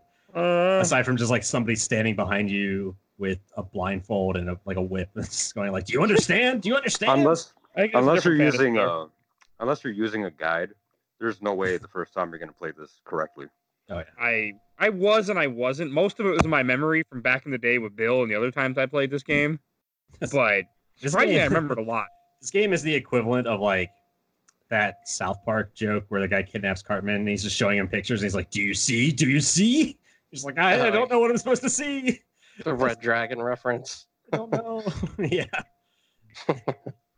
it's this game feels like it, it holds you hostage in the weirdest way. You're just just confused and I mean it's fun. It's a really fun game, but it's so confusing and so weird. The whole time you're like, what the fuck am I doing? Let's see more. I there are very Yeah. few games out there that are that are so weird and they're weird in the way that just like demands your attention and demands you enjoy it and this is definitely one of them it'll, it'll be mm-hmm. no surprise whether or not i shelf or box this game but No, it's no surprise. yeah i i mean i fucking love this game now I'm glad I was able to introduce you to it. Like I was really surprised when I had found like Stefan had never played this, you had never played this because this game is right up your alley for both i of can't you. believe it i mean i was immediately texting people too like people i know that love survival horror i'm like have you ever heard of parasite eve and all of them were like no i've never heard of it like See, that's the great thing. You can listen to this episode, have no fucking idea what we're talking about, still play the game and enjoy it. You'll still have no fucking idea what's happening. So and yeah we could tell you the entire plot and we have tried. it- we basically have, but it like you'll still play the game and be so confused and so interested in what's going on because it's just it is Right. bizarre. Oh, and two is a much more of a horror style game too. I like that that Mike, the guy who hates survival horror, has introduced a survival horror that enjoyed. Yeah, I know. I mean, this was actually one of the games I originally wanted to do in our first season, but I'm like, no, I'm gonna wait. I want to these other games more. But I, I just have such a nostalgic. Well, I don't know why, to be honest. Like this game fucking terrified me, but I just had so much. I wanted to share it with other people because, well, one, I love SquareSoft. I've SquareSoft is the maker of my favorite, some of my favorite games of all time. So I think that was part of it too. Anything Square made, I'm like, sign me up. And somehow I end up on this. Well, I mean, Square was, was at its peak at this time too, so could be Yeah. no wrong at that time. Oh, they did some wrong, but Well, later on, yeah. I'd say '98 was a pretty good year for Square. that's the other for, for video games in general. Yeah, I mean, this true. game Or, like- came out in '98. The sequel comes out in '99, and then we don't get the third sequel. We don't get the third birthday, which is the third game of the series, till 2010. I don't want to Yeah, say I don't- that like '96 to 2001 was the best time for gaming, but some of the best games definitely come sure. from that era. Yeah. hmm And a fun fact: uh, Square did just trademark Parasite Eve again Oh I my think god! this Yes. year. I am What- so happy. What's most likely Yes. happening is what I also Like- another article I seen like is there's Christmas there's game they've been talking about bringing their old games all, digitally to people because this game you can only currently legally get it on the PlayStation Network for PS3 and PSP. So I mean, it doesn't give you a lot of options anymore. Yeah, it's, I played it on PS3. hard I- to get a hold of. I mean, there's other ways to get a hold of it. like that's how we all played it. But me, I, I had to go like I, I said I couldn't play it anymore, so I had to borrow a PS3 from someone and play it that way. And I, I was at Mhm. some point I was like, I'm gonna have to track down like a PlayStation One to play this game because it's it's it doesn't port particularly well, but Telling, telling it you guys, playable. get some modded PSPs. Easiest Yeah. thing to do. People like PSPs have PSPs are probably more popular now than when they came out. I'd say so. It's, PSP's a good it's system. really weird, and they're not supported Mhm. anymore, so it's it's even weirder. That's not a better thing for if you're a hacker because then you don't have to worry about anybody updating your thing. this game came out like two weeks after Final Fantasy V. Five?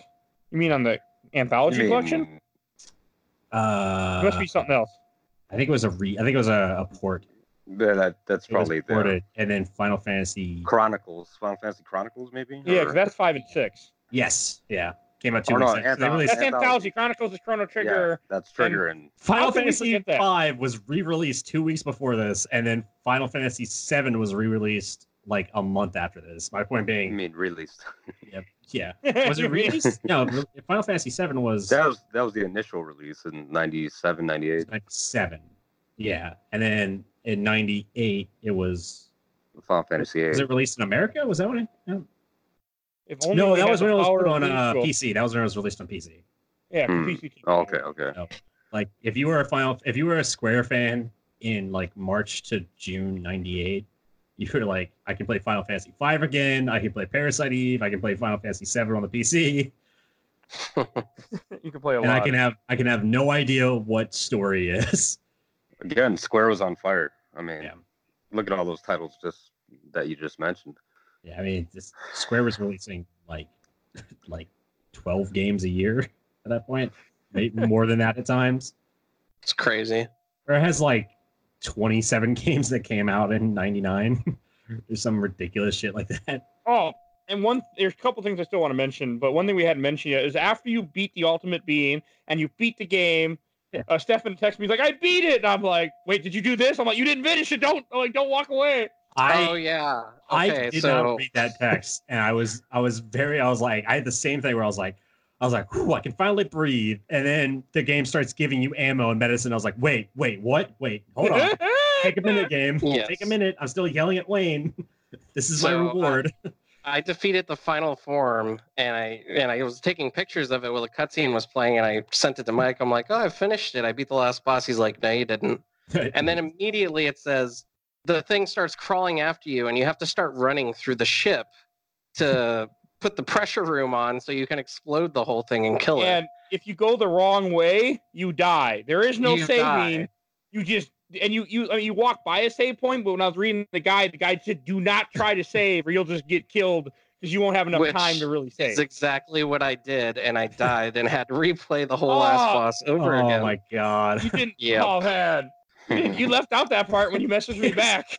I Here's mean, my you, you think I wouldn't be an idiot? Like, oh, I could save that thing crawling away at me ten feet away. Like, that's nothing to worry about. I mean that that also like when I saw that when I because I I was using a guide most of the game I played blind because I memory but when I got to the end I used a guide because I'm like I am not fucking this up I am not playing this fight again and I saw it mm-hmm. I just ran I I was fucking terrified I hated that part you're running through the ship and he's just following you and he fucking at one point like flies after you too as you run up the Oh, stairs yeah. like oh I'll just fly up these stairs instead It's uh it's, it's, like bullshit. it turns into like one of those weird um like Japanese side scroller games where it's just all the shit on screen all at once. And you like you'll watch a video of it and you're like, how the fuck did people beat this? that's what I'm wondering I don't think Bill ever beat it Rich back in the day I can't remember I doubt it. you don't think you don't think Bill finished? Bill is a friend of ours that was much older than us that played games and does not listen to the show. I'm pretty sure because I don't know what he famous does. for. Oh, no, I was, I was about to say I was about to make a King of the Hill joke and say Bill famous for being married to Lorraine, but that was Lenore. He's not married. Pretty sure. Lenore. I actually don't know Um, what happened to him. I know he's alive. But that's Do you? it. Are you sure? Maybe he's Well, a spinner last time I monster. You don't him know. on Facebook, I'm like, "You're still alive." He's like, "Oh, yeah, I'm still around." I'm like, "I'm not kidding. I thought you were dead. We haven't heard from you in like years." Like, I'm like- pulling like- up. like- uh, so he didn't get the joke. I mean, and then he never It's replied again. I thought I'm- you were gonna follow that by like, I, I think he's still alive. Let me go check my ice box. I'm pulling up my notes from the end of the game just No, to see. Just for to context for exactly how this joke, felt. um, he came over my parents' house. He was talking with them. He was living somewhere else, and he had gotten his phone stolen. He wasn't, you know, things weren't going the best for him. And then he leaves, and he and he never came back. Like he usually come over every so often, just nothing. Never heard from him. No text, nothing. I look on Facebook, nothing. And all of a sudden, randomly, he posts something stupid on Facebook, and that's when I replied, "You're alive," and he didn't appreciate it. he didn't understand. I wasn't kidding. I'm like, "Wow, you're actually okay." but yeah, We'll see if he listens to this. And I'm pretty sure he You'll find He'll- out soon enough. oh, oh yeah. So I found my notes from the end of the game, which is a very similar emotion here, where I'd say uh, because as soon as a cutscene starts, I just sit down and I start taking notes because I'm like, I there's so much to talk about. I need to write down everything. So uh, I say, never been so fucking happy to see a save screen. Uh, Daniel being a real sour sourpuss about his wife being dead when you literally just killed your sister. Uh, Aya gave Maeda a good luck charm, which I thought was really nice. That was a good little end to that joke. We're like, here's here's your good luck charm. In other words, stop giving me shit. Yeah, it would be really funny if he's just like, oh, I don't need this. And he threw it off the boat. I say weirdest and best romance since Johnny Sasaki married Meryl. Uh, and then my notes after that are just fuck you, Wayne. oh, everyone's saying you're the number one cop in New York. God, I hate you, Wayne. Uh, as a reward, I'll engrave your name on your gun. Jump off the ship and swim, Oh, Wayne. You know the Wait, purpose why am I getting a bunch of ammo and medicine? Dot dot dot. There's a purpose to engraving your name, by the way. Is there? Yes, engraving the name is how you keep one gun and one piece of armor for New Game Plus. Oh. So if you don't engrave anything and you decide to start New Game Plus, good luck. So when I, I start my new game plus, I'll have a gun titled "Fu Wayne." Yeah, it's amazing. I, I like the idea of Stuart just sitting there like ah, grabbing a pen, going to a piece of paper and writing down "fuck you, Wayne." with an I kept this on my at on my fucking. I had my iPad and I was writing my notes. I was like typing furiously. You know, we should like keep track of this. diary. So Like, Stuart Yeah. hates Creighton, and now Stuart hate hates Creighton. Wayne. Okay, so I hated. Creighton because he's annoying. Honestly, I couldn't tell you why I hated Wayne so much, aside from the fact that he was kind of annoying when I first met him, and then just Yeah, everything he said past that, I was like, "God, Wayne, you piece. I mean, I shit." would make another comment about Wayne, but it's kind of political, so I'm going to leave. I already made enough political jokes in this episode, so I'm going to wait. But uh, so Well, no, that's the weird thing. It's like, yeah, I'm like, I'm not, I'm not like super against guns or anything. It's just, I just think Wayne is like really annoying. Wayne's just And like then- that annoying kid in the playground that you, that I. I Oh, just and none of us, none of us did this. But after you beat the game, you can replay the game again, like New Game Plus. You keep your one gun, your one armor, your level, and you you unlock a special building, the Chrysler Building, which you can see in one window shot. If you run down to an edge in day four at the hospital, you Hmm. can see the Chrysler Building in the background, and it's like glowing. Can't go Doesn't there it, yet. Uh, doesn't it like show up on the map, but you can't click on it? I don't think it shows up on the map. It doesn't. Okay, the Chrysler Building is just not there in the skyline of Manhattan. well, not an option to pick, but and you you go there. at- You can go there after you beat the game. Which none of us did. I mean, Stefan had talked about it when we first were talking about doing this game for a while. I will be going back to do it. Uh, but never happened because we all ran out of time. I thought about it like when we were playing day four. Day, I'm like, I'm gonna go back and do it because I love this game. Then I played day five to the E fight, and I'm like, fuck this game. I'm done. I don't want to play anymore. Yeah. Um, but it was not like I didn't want to do it. It was just, I mean, me and Stuart literally finished this hours before yeah, we started well, recording. Stuart was like, I finished this game recording. ten minutes before we started recording. yeah. I watched the I watched the the the credits play, and I was like, I need to go have like ten cigarettes, and then I'll be back. I was like, I, it's like I I like refused to walk away because I was well, for one, I was afraid that my game was gonna crash and I was gonna have to like start over again. And so I was like, well, I'm just gonna get this done in as quick a setting as I can. And I was just like, if I walk away too many times, I'm gonna I'm not gonna be able to finish it on time. And so I was just like, I'm gonna I'm like I'll walk away and get dinner. I'll walk away and like for like 10 minutes. That's I was like really planning this out. I was like, this game is nine and a half hours long. I have this much time for a break. I was like, I need to give myself enough time where if I get stuck on something, which thank God I did. But Okay, and um, like what the Chrysler Building is, is essentially you go through ten floors at a time that are randomly generated, and there's no save points. And at the end of the ten floors is a boss fight. And Yeah. normally this game is real generous with save points, which you hadn't mentioned. The save points are freaking old, cell, well, old now, are phones. You call Yeah, a I- phone, I you see a little it. blinky red light, like I. I thought that was pretty damn cool, Yeah. and it reminded liked me it. of like it's it again, reminded me of trying to escape the Matrix. yeah, yeah that's Nebuchadnezzar. exactly what I wrote Yeah. down. I was like, suddenly it's the Matrix. It's funny really though because that. it's it's old technology. So when somebody goes to pick up a phone, they're just putting their hand to their ear. There's like Oh, no yeah. actual phone.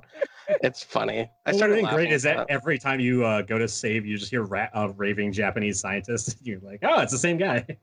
It's, Klamp, is that you? I, I like that though. I thought that was a really cool touch. Well, okay, I was saying in the in the Chrysler Building, you fight a couple. Some of the bosses are rehashes of bosses you already fight. I think there's a couple, maybe one or two new ones. I could be wrong on that because I didn't watch a video. I was gonna watch a YouTube video, but that didn't happen. It's like your typical like JRPG optional Yeah. where it's like it's a boss rush and you get random loot. But did you see who the final boss is of the game? If you do the extra dungeon, it's a, if So you I will fight. be playing this game again to get it. And I don't know if we should Uh, even mention we should. it. Should we? Okay. Okay. we're good. I mean, it's already spoilers. Spoilers for the ending of this game that The no one's going to bother to play because it takes 30 hours. Yes, um, this is the secret ending of the game. You, f- I don't know what the actual ending is. 'cause I didn't actually watch the video. I just know who the boss is. You fight the sister, My, Maeda, Maya. Maya. Maya. Aya. Um, Aya you, fight, you fight Maya. She's in, the Mitochondria. same, she's in the same form that you are in when you liberate. Maya Chondria. It's the powerhouse of the cell. it all makes sense. I mean, I heard it's a hard fight, and I just was like, "Fuck it, I, I don't want to play this game anymore. I need I need to play Pac-Man." Yeah, everything I saw was like, this is this isn't it. Like a very impossible. Like you need to be as ready as you've ever been for a fight. and it's and that's just like a secret ending where you fight you fight Maya, your actual sister Maya, not not Melissa, Melissa Eve Maya. Maya, mitochondria Eve Maya, who's totally different, I guess. kind of. Right. well, and somebody told me too in Overblood that after a certain period in the game, I think it's after you get to level 40 or something, then you just go up to 100 really fast. Like Oh, every yes. battle, you're going up to 100 really fast or something. Yeah. Oh. It, it speeds it up, but it's it's higher than forty. It's seventy-seven. Oh, well, around there. Yeah. it's seventy or something like that. It's not. But it's, the, it's bad. the standard ending to this game is also amazing because I was so on edge about it, where it's like your typical happy ending, where like Ben shows up again. You're like, oh yeah, it's Ben, like Daniel's son, he's alive because we haven't seen him for like five fucking days, and you're like, is Ben okay? it's like Ben's there, and like he opens the- the taxi, and like Maeda's desperately trying to like flirt with you, but he's so nervous that it's just like it's not coming out. and uh you're like, they keep talking about like, oh, I'm so happy we finally got tickets, and I was like, does this game end with an opera?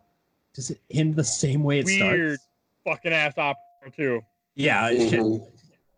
Well, I don't know if you've ever seen an opera. They're all pretty weird. I have. I saw Nutcracker. Does that count? Is that an opera? That's a ballet. That's a ballet. Yeah. Okay. I went to Nutcracker once many many years. Ago. Operas ago. are all very like like Shakespearean. the only opera I'm I've sure been you're- to had Celeste singing in it. So you know. Okay. I'm sure you're. Uh, yeah, yeah, no But shit. Only it's opera I've been basically to. like a Shakespeare tragedy is the opera they're saying, and it ends with the same opera they're singing in the beginning. And there's a there's a, a fucking fake out that's amazing where where they're watching the same scene that starts it, and the act the actress playing Eva, who's now a normal actress and not a sperm monster. They're like, because the, the Sperm original opera is like, um, we need to light her on fire, burn the witch, and then everyone catches on fire, and they're like, and the end of the game, they're like, we need to light her on fire and burn the witch, and a little bit of fire appears on screen, and everyone stands up, and you're like, is it happening again? Is it gonna happen again? I was like so into it. I was like, I was like, I hope this isn't a fake out. I hope the game ends with the game starting.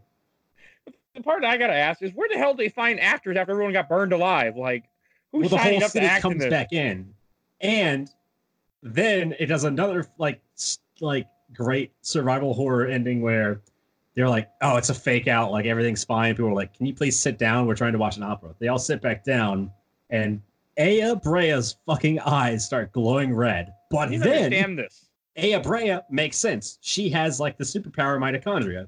They bring that up. Powerhouse. But then itself. Daniel's eyes and Ben's eyes and Maeda's eyes and the entire fucking audience, they all light up red. And it's like, what the fuck does that mean? Yep. the Is second the second game, I think probably the second game where the this thing is really fucking crazy. By the way, just to let you know, if you're curious about more about the series, I, I can only imagine the second game is as ridiculous and bizarre. worse, more. Way more. That's amazing. I know the second one was written by uh Kenichi Iwao, who did Resident Evil. Yeah. Oh, nice. Yeah. So that's, that's There's a good big. chance season It's three going will on have. the list. It's Yeah. not on the list yet. There's a very good chance, especially if people download this episode. It will. It's very good chance Parasite Eve 2 will be on there. I mean, it's going on the list. I will fight you. I will fight you you. can put on a list if you want. I mean, if you want to use your pick, I'm fine with that. If it's not going on the list, I'm quitting and I'm only playing Parasite Eve for the rest of my life. wow. But uh, also, I noticed something funny about this because uh, the director of this game was also the director of Chrono Trigger. I did not know this. Yeah, which I thought was funny because I know Mike, you really like Chrono Trigger. Oh, I love Chrono Trigger. I was very upset recently when I found out that Stefan did not know who Frog was from Chrono Trigger. I was very, Aw. very upset. He posted a picture of a frog. I'm like, I don't Yeah. know. You should know. That's a very famous battle music where he's flexing his arm. I mean, I was right there not? with you. I had no idea. Oh. But Chrono Trigger is like one of my biggest blind spots. whereas, like, oh, I- Oh, don't I've worry. I will change that. of it. I will change that eventually on this show. Actually, no, I've never played Chrono Trigger, but I always get it confused with Chrono Cross, which is a very different mm-hmm. game. Yes, Trigger is the greatest game I've ever played in my life. I mean, Wow. that's a lie because Parasite Eve is the best No, you have no. Oh, don't, don't. Oh, don't It sounds hurt like me. it sounds like Hurt his me. mitochondria is rebelling right now. Mitochondria is the power. Right now. Ah. I don't know if I can accurately sum up how much I love how weird this game is. It is I'm just glad I introduced you to something the like this. weirdest thing I have ever Mhm. experienced. Yeah, I'm actually very glad you picked this, Mike, because I never would have played this game, and it was amazing. Oh, you know, we'll get to that. It's like the first time I watched Twin Peaks. Just Yeah. experiencing something watched so bizarre and fun and far. affecting. Oh my god! All right. Um, Should we talk about how Klamp dies before before because Sure. we haven't, haven't yeah, talked we- about that and We're it's about to also start wrapping it up. I think we covered. Yeah, but you want to talk about how Klamp dies, or I can Klamp talk. dies in. Let me set the scene for you. You're in the National Museum of History, where the sperm scientist is making its artificial sperm. Um, And Eva, and Eve is pregnant, Eva's pregnant with very pregnant. artificial sperm. She's gotten away. She's gotten away with the real sperm, but that doesn't get her pregnant. The artificial sperm does, but they don't really explain what happened to the real sperm. It's a thing. Um, Klamp ate it. Klamp ate it. Yeah. Klamp ate it so that he knew what it tasted like, so that way he knew how to make the artificial sperm taste. Um, that is, by the way, what I just said is no less weird than what actually happened. No, I mean if if you didn't like if nobody played this game, like oh that makes sense. Yeah, it makes it makes total sense. With whatever else they talked about, yeah, it makes sense. Klamp is holding Aya, and I think Maeda's there too, right? Aya, Hmm. Maeda, and Maya. Ada Brea, Maya Brea, and uh, sounds like a Maeda. Japanese Dr. Seuss book. yeah. the, the the raving Japanese scientist number two, Kunihiko Maeda, is there with Aya, Brea, and they're, I'm gonna give myself aneurysm. Um, they're being held hostage by uh, Dr. Hans Klamp, the other Japanese scientist, with a scalpel, even though we find out that both Aya and Maeda have guns. And Maeda's had a gun the whole time, but it doesn't come up in the story at all. And so he literally goes, Oh, here, have my gun. It's the most powerful gun in the game, whatever. Um, I think it's like a little PPK, but whatever. It's a yeah. It has the most powerful bullets when you use it the blood. It's a weak gun Yeah. otherwise. And so Klamp is like about to attack them. Fucking Daniel comes out of nowhere, punches the shit out of Klamp. he says some lines and he's like, I'll kill you all. And the most amazing scene occurs where where Daniel and Maeda jump out of like the fourth floor window of the of the museum, burst the glass, and Klamp just explodes. Because Eve kills him essentially. Eve lights him up. Is the one that made the self combustion happen. But Eve doesn't do it. He does it to himself. I thought Eve did it. He's got his own weird like mitochondria powers that aren't explained. He just self like combusts for no reason. Like he's got like a suicide switch somewhere. You know, I'm just glad somebody "I'll played this game you." right before we did this recording because I did not like. If I played this game a week ago, I would have played it again before the recording because Yeah. It's. I, I remember just- he calls out to her though, doesn't he? He's like, he does. He's like, yeah. "I love you, Ava. Like, because if I hope if you he enjoyed my it- artificial sperm." Blah. if if he does it himself, if he commits suicide, it, it's not very well explained. Like it, it does seem like Eve does I'm it. pretty sure he does it himself because why like Ava's nowhere near at this point. She's far like she's been long gone. She's um in the ocean because the ocean represents life. That's a whole Eve, thing no, later. Eve was Eve was upstairs. Pregnant Eve was still upstairs. She hadn't left the museum. Yeah, you upstairs? still have Okay. to go. Yeah, So she have- kills him. Perfectly Yeah. timed when he wants to die. I think so because he communicated. I don't know something like that. It, it doesn't make any sense, but I just love that that Daniel and Maeda jump out the fourth story window of a, of a museum and survive, and Aya just stands there while he explodes. And even after he's dead, like even after he's been combusted, he still has enough energy to be like, like I he to tell Aya the entire plot of like I gave her artificial sperm, she's pregnant Right. now, uh, and then he dies. Total Just- exposition. the, it does that. what mitochondria does, I've learned, besides being the powerhouse of the cell, I was I was gonna do it. besides it generates just enough power to cause you to spontaneously combust, but not kill you outright. It just leaves you alive long enough to give some exposition or ammo and then die. That happens like eight times in this in this game. Oh, one thing we didn't mention that I, I want to bring up now, you you were talking about that. Like, there's a couple times in this game on day one and day two, you find charred bodies with little orange veins on on them, Oh yeah. and of the people that got fried. I remember as a kid, well, as an adult too, I'm like, oh, that is creepy, especially Well, as a kid. 12-year-old you go back Mike was not- PlayStation. Twelve year old Mike should not have been playing this game. Okay, that's all I gotta say. What the, No, where I, the would- fuck I was don't I think. at? I think you need to be like like 60 before you should be allowed to play this game. the funny 60. part is my dad listens to the show, but he will not last this long to hear that joke. Unfortunately. um, yeah, but you go back to the police station and all the people you met before are dying, dead, and there's just burned bodies everywhere. And it's a great, great sequence where you're like, anytime a game has you go back to an area and that area has changed, I love it. I think that's a great mechanic. yeah. Yeah. It doesn't happen very often, but when it does, it's always really effective. And I, this game does it really, really well. This game, hmm talk about how weird this game is, but this game is also just really well made and really good. Yeah, surprisingly enough, revisiting the areas doesn't seem repetitive. No, like things like the combat's pretty fun. I mean, it gets repetitive, like it gets rough after a while because there's a lot of it. But It's fast. yeah, it's fast. Like combat really only takes like 10 to 20 seconds for the most part. Not bosses, but like general combat. Yeah, it, it never bothered me. It never felt. But again, I'm also a big fan of RPGs, so Yeah. I'm not the one to talk. It's just it's a really well like besides the fact that the story is batshit insane, it's a really well made game. Yeah. and I, I'm sure everything we've said here doesn't make that seem true, but No, it's is. just- Yeah, and oh, shoot, you guys ready to wrap up and go to Shelfer Box? um never. Let's just continue It's been talking about two the game. hours we've been This is recording. I just- think This is just the Parasite Eve podcast now. Deal with it. well, we only got three games to talk about, so it won't be a very short podcast then. and we haven't played either of the two other ones. you still you we'll only we're only allowed to stop that. to talk about Parasite Eve 2 and and we're only allowed to stop talking about that once Parasite Eve remaster comes out. I don't. I think you got a while.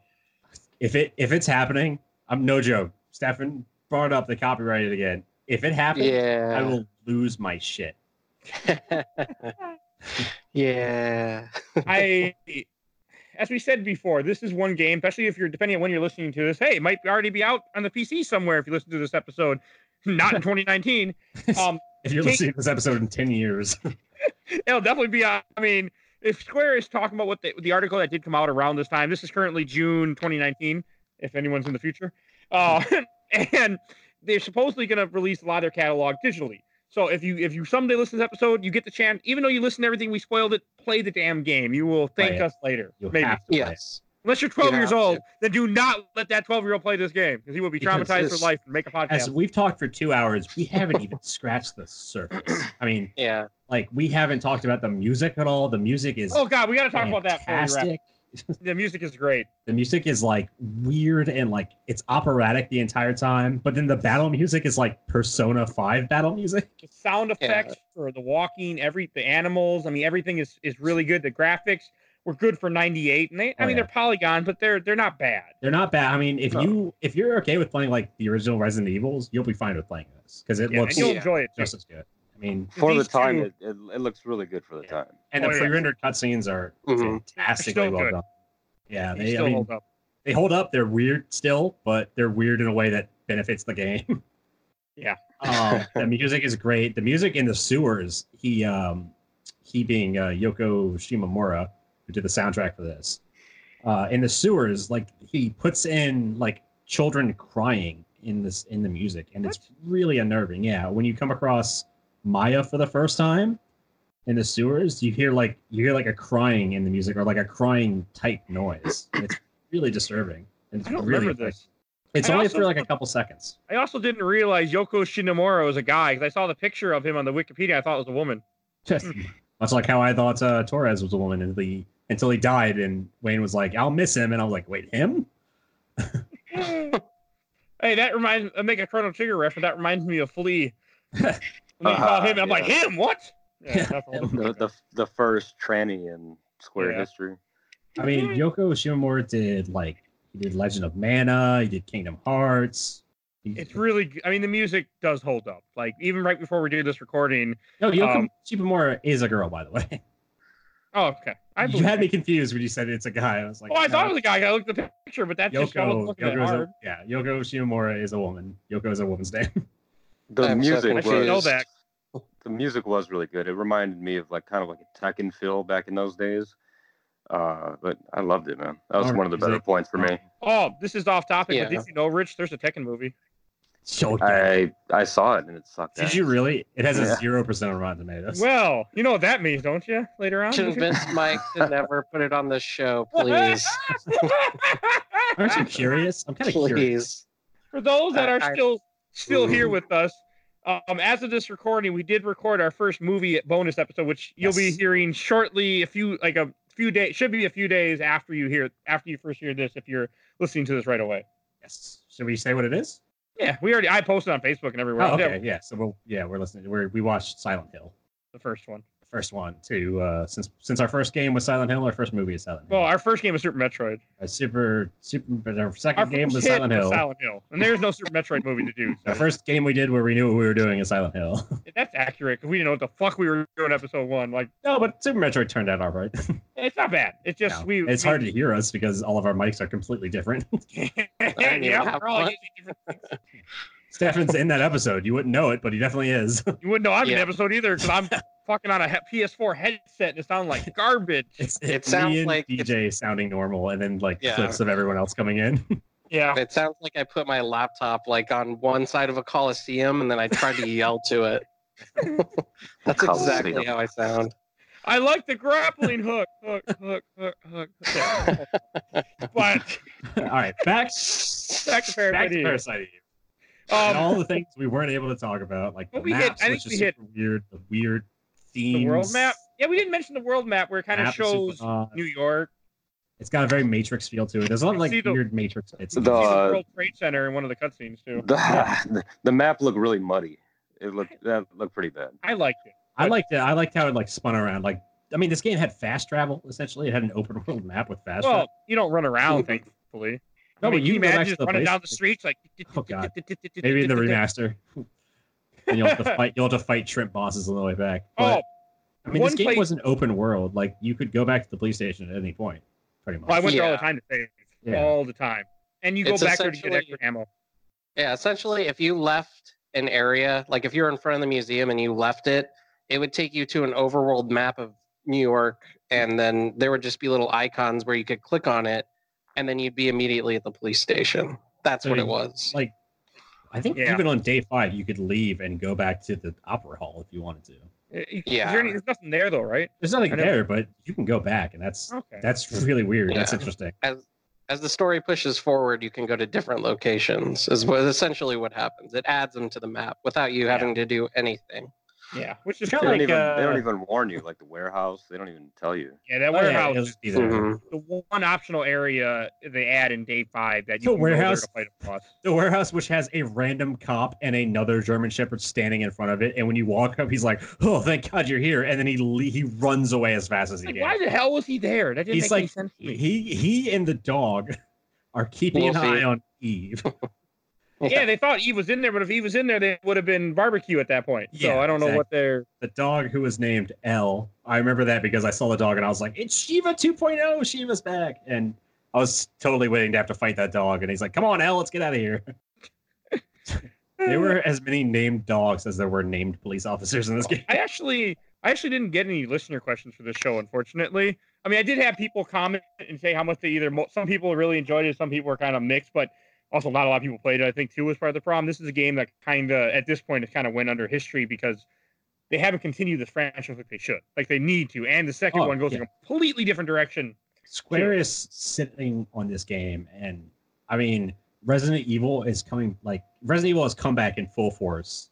Oh yeah, Survival horror. There's still like a, a completely desperate market for survival horror. People are just craving survival horror right now.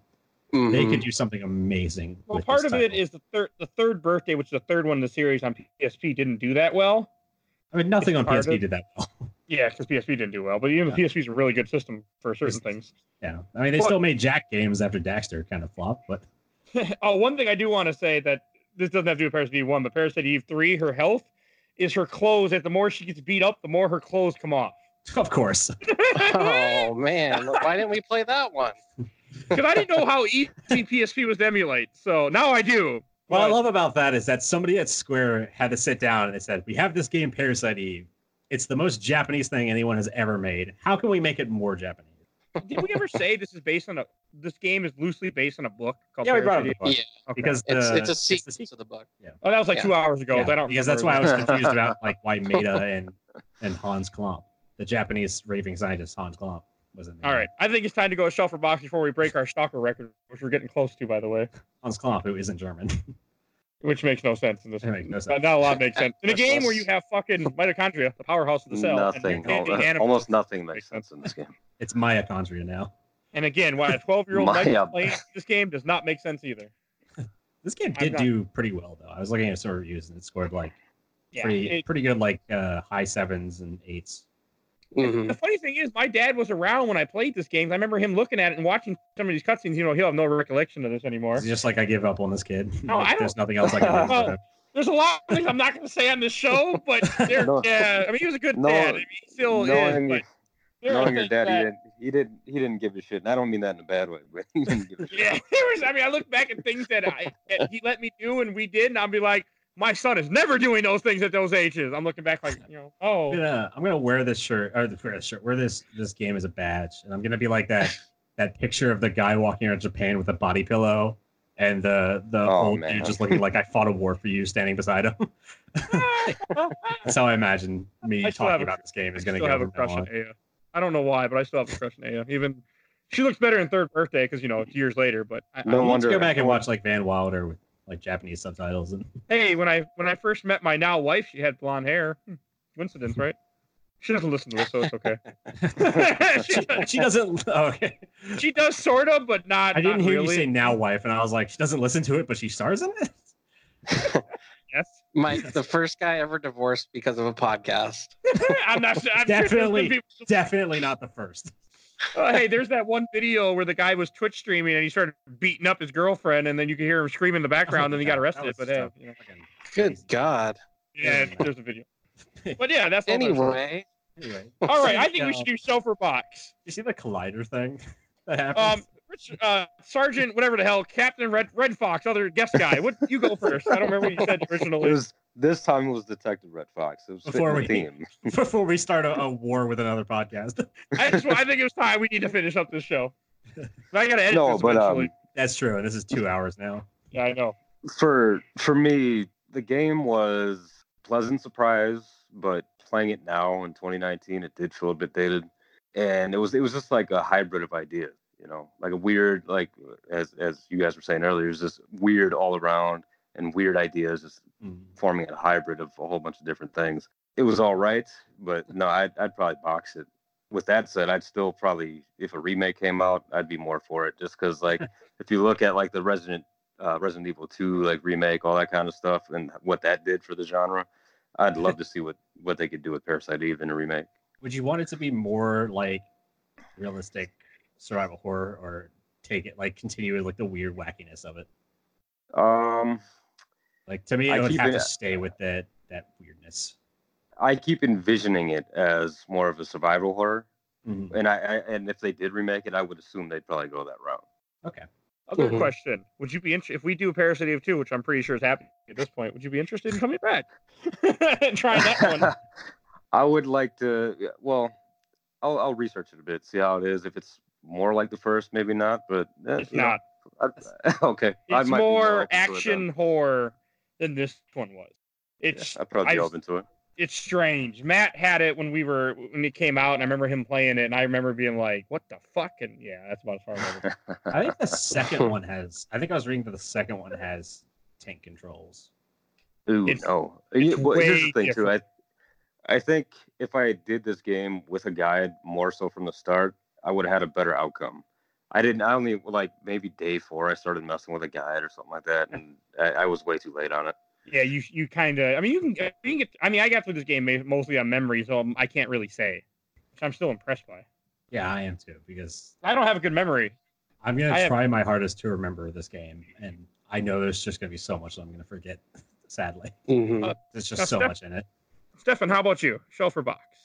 Uh, this game really surprised me because when I first popped it in, I was like, "Oh, this game I never played from back in the day. It's probably You gonna talk about the- suck." Mike, The Mike picked it. No, trying to get you to play it.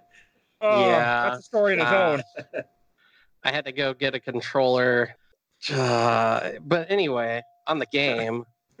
Sorry. uh, Enough about how much you hate Mike. I think we all Damn, hate each other during this show. I mean, next week I will be swearing at you, Stuart and DJ, if you're still listening. But so, sorry, keep going, Steph. Uh, but yeah, it really took me by surprise. Um, and it was shorter than I thought it was going to be. I know Mike had said it was going to be eight to 10 hours, but going through those first two, three days, I was like, man, this is like going by really fast. And, uh, I don't know. It just like the the way that the game does its combat felt really fresh and interesting going back to PlayStation 1 because I haven't played games that kind of borrow that same uh, or have that same combat where it's some you have to wait for something to charge up and then kind of turn based. Yeah, and your meter has to charge up, and then your enemies also have their invisible meters. And uh, something about that really turned me on. And then just because I'm a survival horror fanatic like Stu, you know, the, that immediately drew me in. So everything, including the wacky story, just really kept me involved for some reason. I was like, I want to pay attention to this. I want to know what it's about. And then by the end of it, I was like, there was no reason to pay attention to any of that whatsoever. um, but yeah, I loved it. I loved it for some weird reason, and uh, it's going on the shelf. All right.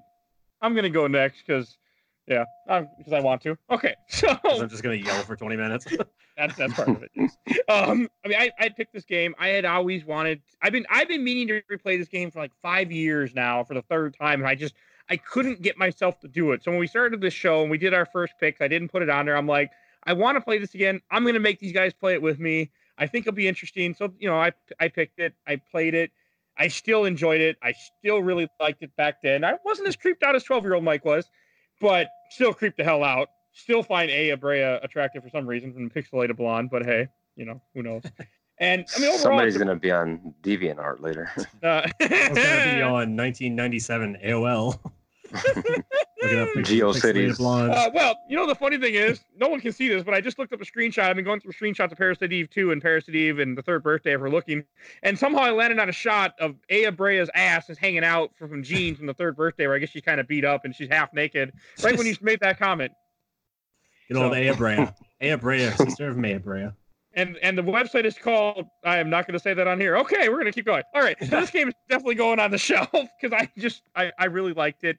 Will I ever play it again? Probably in another five to ten years, I'll probably find myself playing it again, just because it's it's something from my from my childhood for some fucking reason, and it, and I am not into this type of horror or anything but because of the RPG element. It was enough to grab me and hold my interest and make me feel safe enough to play it in a game that was not safe to play it in that sense. Like you're never really yeah. So going on the shelf, Stuart, how about you? So this I'll go grab a game. Was yeah. This game was like the most unexpected thing ever. Where again, I was like, I was like, I, I've never played it. I've heard the name, and Mike suggested it, which nothing against Mike, but you're not a survival horror fan. I was no, like, I'm not. You're, I was like, fine. this is gonna be your typical like Resident Evil knockoff that hits some of the notes and like doesn't do it quite well. It's gonna be like playing a, a mirror of a game. I thought the same thing And- originally.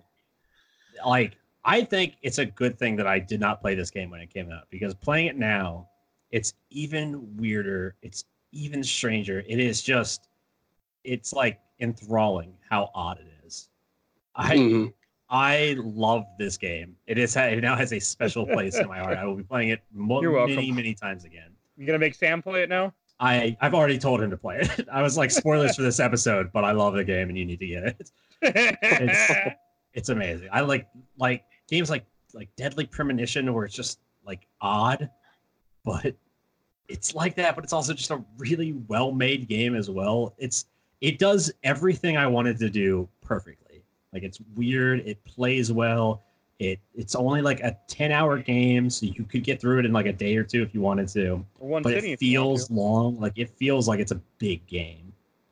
I mean, it does so much stuff like really early on, like the weapon modification and tuning and the open world map. I was so impressed by this game.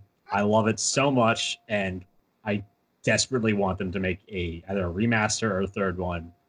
And I want it to be just as weird. This is this has become one of my favorite games of all time. Like I'm, I'm glad. You know, see, aren't you glad you joined this show for I, that one episode I back in the day? can honestly say I never would have played this game had you not made me. Yep. you Yeah. not made me. That is very Had you not accurate. and it is just it is just so strange in the best way. It's like I said, it's like it's like Twin Peaks. It's it's weird and like mystifying. It's unbelievable. I love it. All right, that's about what I expected. I think from well, that's, I when I came into this, I didn't know what to expect. I should say because I w- didn't know where we were going to go when we got when we were first talking about this. I didn't know where I was gonna go. All right, I that just about wraps it up. Uh, I think we should go to plugs. Unless there's any- Oh, actually, we should introduce what game we're playing next week. Yes. Stuart, why don't you tell us what what you made me play? Sure. So we are playing a game that I I vaguely remembered, and I was like, "Hey, it'd be a good idea to play that again." We were playing special place in hell. a special place in another weird video game, another weird decision. We are going to be playing Pac-Man World, the 3D Pac-Man action adventure game, action adventure platform. So look forward to that oddity. We're just going to be doing weird games back and forth for a while. Yeah, we are for some reason, but that's the show, I think. Yeah. And we got a guest on that episode too. Yes, we do. And then we're the the game after that isn't weird, but No, it, I'll post on Facebook here soon. All right, and I think that about wraps it up for this show. A couple quick Uh, things. uh, yes, Now, one more uh, not thing. this. ep- We'll do it next week. uh, uh, yeah, keep talking. I've got, I might have Oh. a good one. Okay, I'll do the plugs and we'll do it at the very end right before we wrapped up. But first, for anyone that if you aren't, please follow us on Facebook at Games My Mom Found and also on Instagram. I'm always posting images of the game that we have co- that we're going to be doing the episode on, so you can kind of have an idea what it looks like. And you'll have and all you know you you'll see it in your feed real fast, maybe be in the back of your mind. So when you do listen to our show, you'll have an idea of what we're talking about. And also, if you guys get a chance, please take a listen to that show that I mentioned ear- earlier, the unboxing story.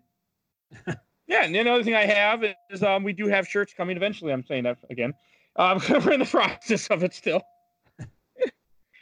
Yep. And Stuart, are you all ready now?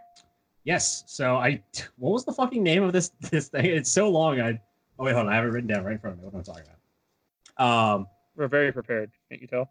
yes. Uh, for our sea animal fact segment. Uh, well, I'll- well, what do we have here? Where, where, where? What do we have here? Colon for all intents and purposes. Colon. I'll see you in shell, you son of a beach. Um, the Oh God. sea animal fact of the week is that the sea sponge uh, is the only is the sea sponge is an animal, but it has no head, no eyes, no lungs, no bones, brains, heart, or mouth. But it still That's awesome. qualifies as a living animal. Hey, well, I want to thank And that was definitely still not here. very quickly pulled out of my ass. Of course not. I want to thank everyone who's still here listening to our show.